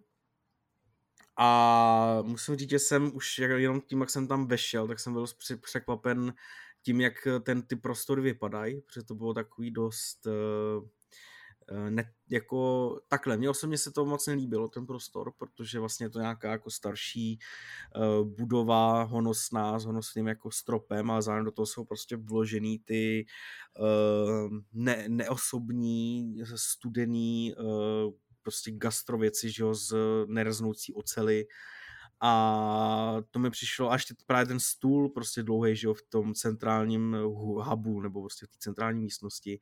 Uh, zkrátka mi to tam moc sedělo. Já si myslím, a... že to je bývalá banka, ale nejsem si tím úplně jistý. Ten prostor. To netuším, co to bylo, ale jak říkám, jako ten prostor je samotný jako moc hezký, Hmm. právě jako prostě honosný, ale, ale ta kantýna, respektive to, to, jak oni se rozhodli tu kantýnu tam udělat, tak se mi to jako vůbec, vůbec nelíbilo. A takhle, já osobně musím říct, že jsem celkově z té kantýny byl zklamaný, protože uh, kamarádi mi říkali, že tam mají velice dobrý burger a samozřejmě další jídla. A řekl jsem si, že právě zkouším tam jejich burger, takže jsem si objednal uh, burger s dalším, myslím, že s, jo, s, s bramborákem. Říkal jsem si, že ho vyzkouším. Uh, kamarád mi dal ještě ochutnat vlastně kousek holubičky, kterou tam měl, to bylo jako fajn, to bylo v pohodě. Ten burger, uh, chápu, že prostě je to kantýna, takže tím, jak to bylo zabalené toho alobalu, tak jako chápu, že je to prostě celkově ten koncept té kantýny. Ale vlastně mi přišla jako obrovská škoda to, že tam měli prostě dobrou, asi jako nepřed, nepředpokládám nic jiného než domácí housku, společně prostě s dobrým masem, taky, že jo, co jiného očekávat, než, než dobrý maso od ambiente, ale prostě tam mi pak prdli prostě jako plnotučnou hořtici, a která jako úplně přebyla prostě všechno. Mhm. To bylo prostě fakt, jak kdyby si dal jako tady, já nevím, nějaký 30 korunový uh, sma- hamburger někde u Bystra a, a bylo to prostě ve výsledku úplně stejný, protože já jsem jako pořádně chuť toho masa přes tu hořtici jako necítil. A byl bych vlastně úplně v pohodě, kdyby to bylo jenom s tou cibulí a sejrem, co oni tam jako dávají a byl by to trošku jako obyčejný, dobrý jako burger, než prostě aby tam kydali tu hořtici takže z toho jsem byl dost zklamaný. Bramborák byl jako fajn, prostě jako takový klasický bramborák. Pak jsme tam dostali ještě uh, pak jsme si tam ještě objednali tataráka Hmm. a uh, hej, mě úplně vypadávají slova. Ještě, Já myslím, že jsem viděl Karpáčo u tebe, ano, ale Carpaccio, ano, je to tak. Je úplně, mi to úplně vypadává, prostě, jak si snažím dopředu přemýšlet, co o tom řeknu. Takže jsme si objednali Tataráka Carpaccio. Uh, Carpaccio mě zklamalo v tom, že prostě na to nakydali nějakou bílou omáčku. Uh, doufám, že to bude prostě jako basic prostě Carpaccio politý jako olivovým olejem a, a tak prostě, ale nebylo, byla tam nějaká prostě bílá omáčka, která mi jako dost přebyla opět tu chuť toho karpáča. A já vím, že budu snít strašně negativně, jo, ale ani ten tatarák mě nepotěšil, protože v tom tatar, to maso jako takový bylo dobrý, jo, ale prostě v tom tataráku byl celý pepř a to mě to prostě opět, když jsem si jako dal kus tataráka jako s celým pepřem, tak mě to jako tu chuť úplně rozbilo. Mhm. Ještě, že ne s celým Tadeášem. Pěkně. ha, ha, ha. Jsem přesně nečekal, že teda ten humor tady padne. to mě jako vůbec ani nenapadlo, že bych to řekl. Eh, Jak se plně soustředím na tu, na tu kantýnu. Mě to jako vlastně ve výsledku mrzí, protože vím, že jako na ní jsou jako dobrý ohlasy, nebo respektive lidi si ji jako chválí a velice často slyším, že není do kantýny. Uh, samozřejmě jako na co si nemůžu stěžovat je pivo, to tam jako bylo dobrý. Hm. Měl jsem si řezaný i normální Plzeň. Ale to jídlo pro mě osobně fakt musím říct, že bylo zklamání a to prostě i když jsem doufal, že jako to jediný, co tam bude, tak bude prostě ten tatarák, že bude dobrý, tak bohužel prostě jako ten celý peps mi to fakt totálně rozbil a, a nebylo to prostě dobrý. Tak uh, jsme se následně přemístili do Špejle, která je že, hned za rohem a tam už to bylo něco lepší. Uh, tam já jsem jako už byl docela plný z toho, z té kantýny a řekli, řekli jsme si, že když jsme vedle, tak ji prostě zkusíme tu špejli. Já jsem tam dal nějaký tři chlebíčky, nějaký dezert a nějakou limonádu. Bohužel jsem nevěděl, že vlastně v té špejli, když jsem do ní vešel, tak tam je že jako bar dole, ale ještě je bar nahoře, kde jsou, hm, řekněme, výživnější jídla, hm, nějaký jako burgery, nebo prostě jako další menší uh, verze uh, jídel. Takže bože už na burger ani na, na, na, na tortu, co to tam bylo, jsem už jako neměl místo. Ale jako chlebíčky fajn, dal jsem si tři, uh, nějaký s lososem, pak tam byl s panskou šunkou a nějaký další, prostě s avokádem, myslím, že to bylo. Ty byly jako fajn, akorát ten teda s tím s parskou šunkou měl nějakou pěnu z olivových, z oliv, uh, takže to jsem pak přenechal, ale jako pohodě, prostě s tím jsem jako OK, prostě zkouší se nové věci, ale s tím lososem i s, tom, i s tím akvarem to bylo super. Dezert skvělej, limonáda super, takže jako špejly určitě hodnotím jako pozitivně a no, takže jako to, to byly ty moje kulinářské zážitky. A je mi to vlastně líto, ta kantýna, rozhodně, ale bohužel, no.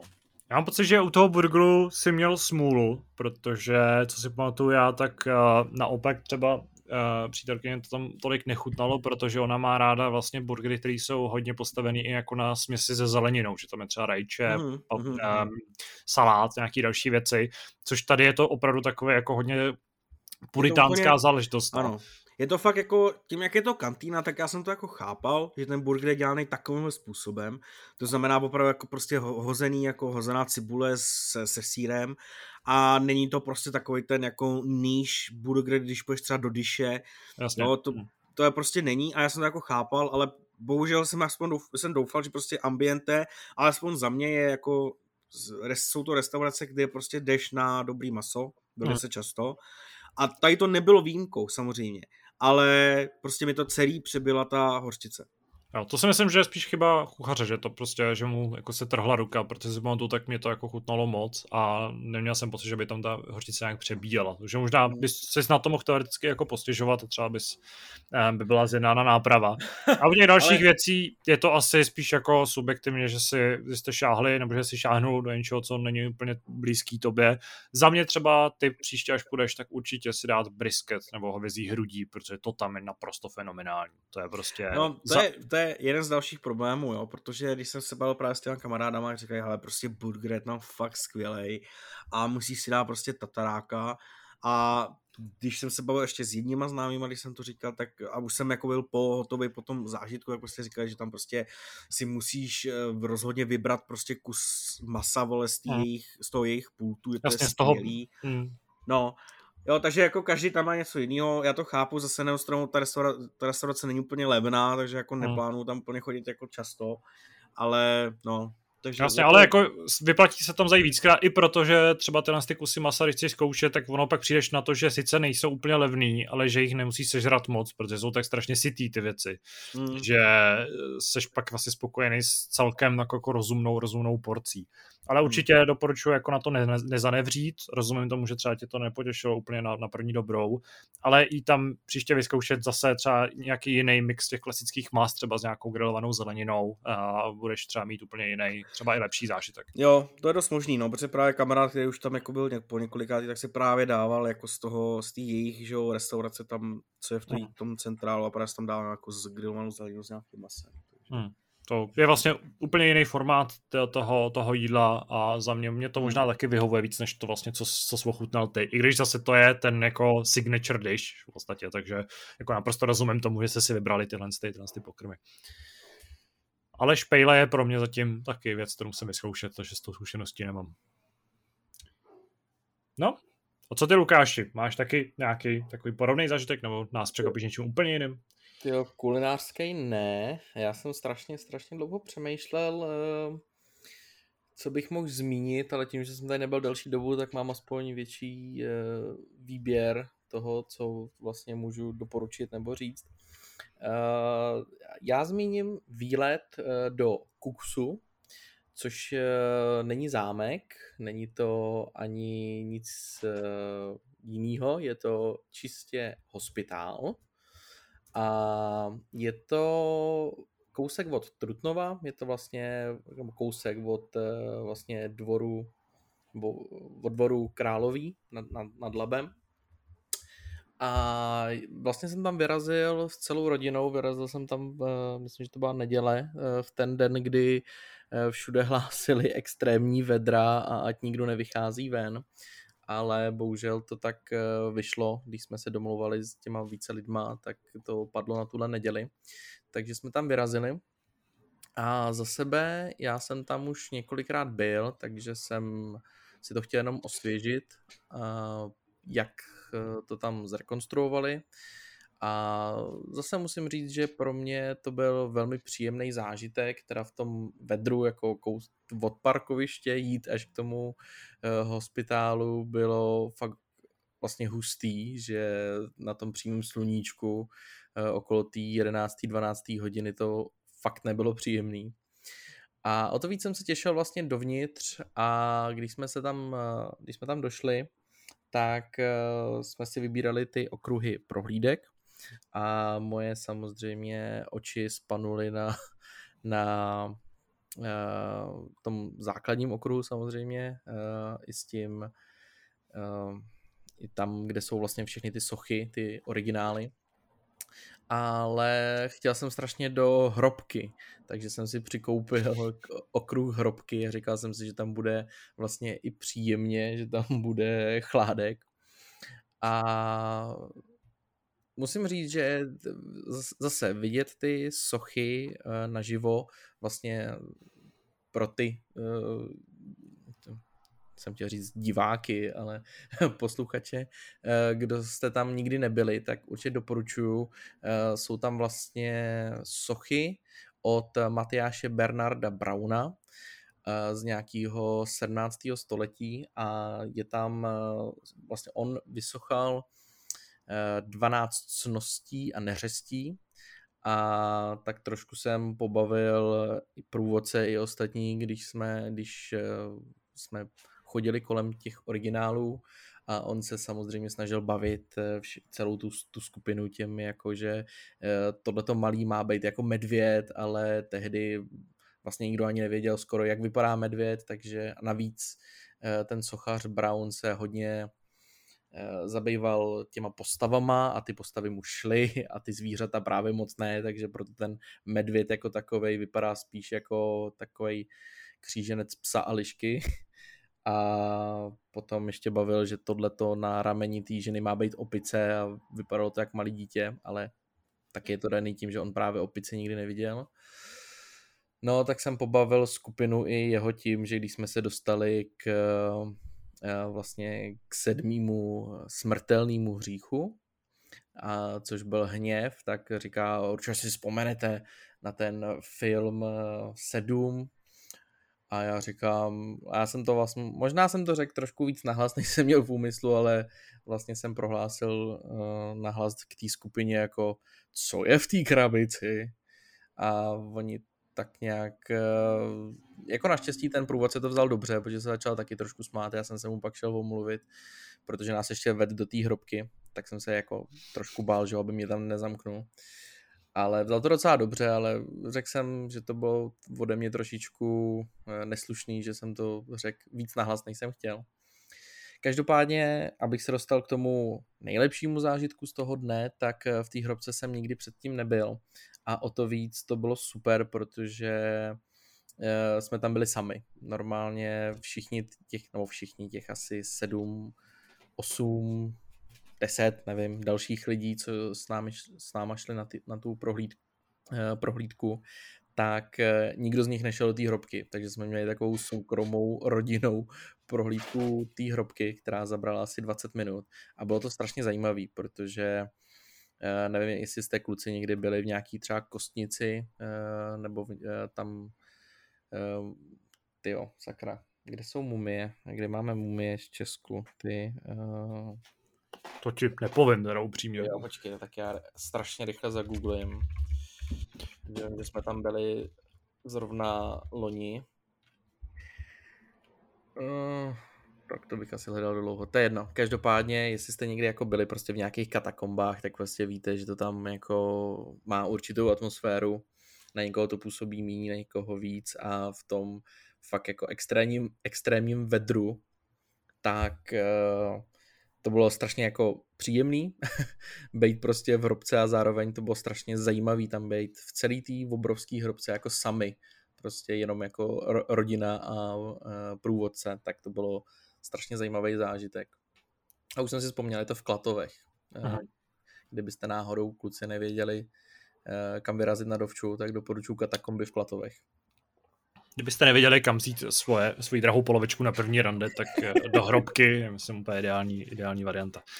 No tak aspoň, hele, aspoň, víš co. Aspoň... Pokud je vedro, tak rozumím tomu, že to má svoje výhody. Uh, ale... Víš jak, samozřejmě jednou se tam všichni musíme podívat, tak aspoň víš, do čeho jdeš. Je fakt, že souhlasím s tím, že tenhle ty místa, které jsou vlastně jako úzce spojený se smrtí, tak mají ten svůj unikátní feeling. Že jsem tady, jsem už je vyprávěl o tom, že když jsme byli uh, na výletě v Edinburgu, tak jsme byli na tom vlastně starém hřbitově, který už uh, jako není dávno používaný, je spíš turistickou atrakcí a že obzvlášť za tmy to tam vlastně má takovou, takový zvláštní, hrozně jako zvláštní efekt na člověka, když tam cítí kolem sebe tu, tu, tu historii a to historické spojení se smrtí. Takže jako zase na druhou stranu chápu ten tvůj, uh, tvůj jako za, zaujetí tím, s tím prostředím. No ne, tak jako v katakombách jsem jako xkrát už byl, kde to, kde to šlo, ale vždycky to bylo s nějakou skupinou, víš, takže tohle bylo o to jako silnější, Aha, že jsme tam vlastně byli úplně sami, což jsem jako uh-huh. nečekal, protože uh-huh. očekává, že, jo, že když je to nějaký okruh, takže tam prostě vždycky bude nějakých víc lidí, že jo. No a cesta zpátky k parkovišti, respektive k nějakému tomu, eh, k té kavárně, tak jako v životě jsem snad nevypil půl litru vody, jako tak rychle, hmm. protože v tom vedru zpátky, když jsme šli okolo nějaký ty čtvrtý hodiny, tak to snad ještě bylo horší. Tudíž jsem si sednul pod slunečník a moje drahá polovička mi přivezla, uh, přinesla vlastně půl litr vody s ledem a nikdy jsem jako nevypil půl litr vody tak rychle, no. Takže jsem hned prosil o další. Je fakt, že uh, když jsme u toho vedra, tak jsme včera byli na procházce klasický po Praze a včera konkrétně, když mluvím, třeba natáčíme v pátek uh, po obědě, tak tím má na mysli čtvrtek, uh, vlastně poslední červnový den, kdy nebylo zase takový vedro, ale venku byl tak jako vlhký, těžký vzduch, že to bylo fakt jako úplně mas, šílený dusno. A e, nějak jsme se jako, že, že půjdeme na nějakou kratší procházku, tak nakonec to byla asi 8 kilometrová taková jako čtvrť to, vycházka po, po, uh, podél uh, no, no, podle třeba mimo jiný uh, vlastně Albertová a tak dále. A když jsem pak došli vlastně jako na večeři, tak jsem měl pocit, že takhle unavený jsem jako člověk, takým jako divným, nepříjemným, těžkým způsobem nebyl už pěkně dlouho. Takže jsem pak doma působil jako ožívající mrtvola, která do sebe klopí taky vodu s ledem a jako dochlazuju to tělo. Když jsme, když jsme právě se bavili o té vodě, tak eh, já jsem včera byl s, s kamarádem na Bambintonu v Letňanech BB aréně Hmm. A asi se mi nikdy nestalo, že bych během sportu, během sportování vypil 3 litry vody. A tam normálně jsem tam rychle vstal jako tři, dvě, dvě a půl litrové flašky jak nic, ty ještě to bylo málo. Takže naprosto chápu vaše pocity. Hmm. No a na této uh, vedrem uh, splavené vlně končíme podcast H pod pořadem číslem 853. Doufám, že vás zaujala diskuze. Do příště nám třeba pošlete uh, vaše reakce, vaše názory, vaše postoje, třeba k tomu zajímavému a možná i trochu jako uh, konz, uh, trochu kontroverznímu tématu, o kterém jsme se tady bavili uh, v té prostřední fázi. Moc děkuji Lukášovi, že nám dneska pomohl, protože jsme to tradičně lepili tak trochu na poslední chvíli. Taky díky za pozvání, bylo to skvělý. Takže doporučuji, zajďte si do Kuxu a neskoušejte Cox, jo, řekl jsem U. Dobře. A stejně tak děkuji Radkovi samozřejmě, že tady se mnou dneska byl, že nás taky provázel tím vlastně podcastem. Děkuji za podcast, děkuji za tento neskutečný vtip. to ani neměl být vtip. Jo, myslíš ten Lukášův. No, no. A, Já prostě no. umím, no, prostě nakonec taková to. Ano, seš, snídal se vtipnou kaši, doufám, že byla dostatečně studená, aby se dobře prochladil. Každopádně byla, byla horká, byla proteinová, byla s banánem. A, dobře, víš, jak se to uhát. Já se jdu osprchovat, protože mě to vedro taky dostalo. A vám děkuji za poslech. Uslyšíme se zase příští týden. Zatím máme zadělanou. Už nechci nic slibovat, ale příští týden to snad bude fakt cool. A uslyšíme se ten příští týden. Mějte se. Ciao.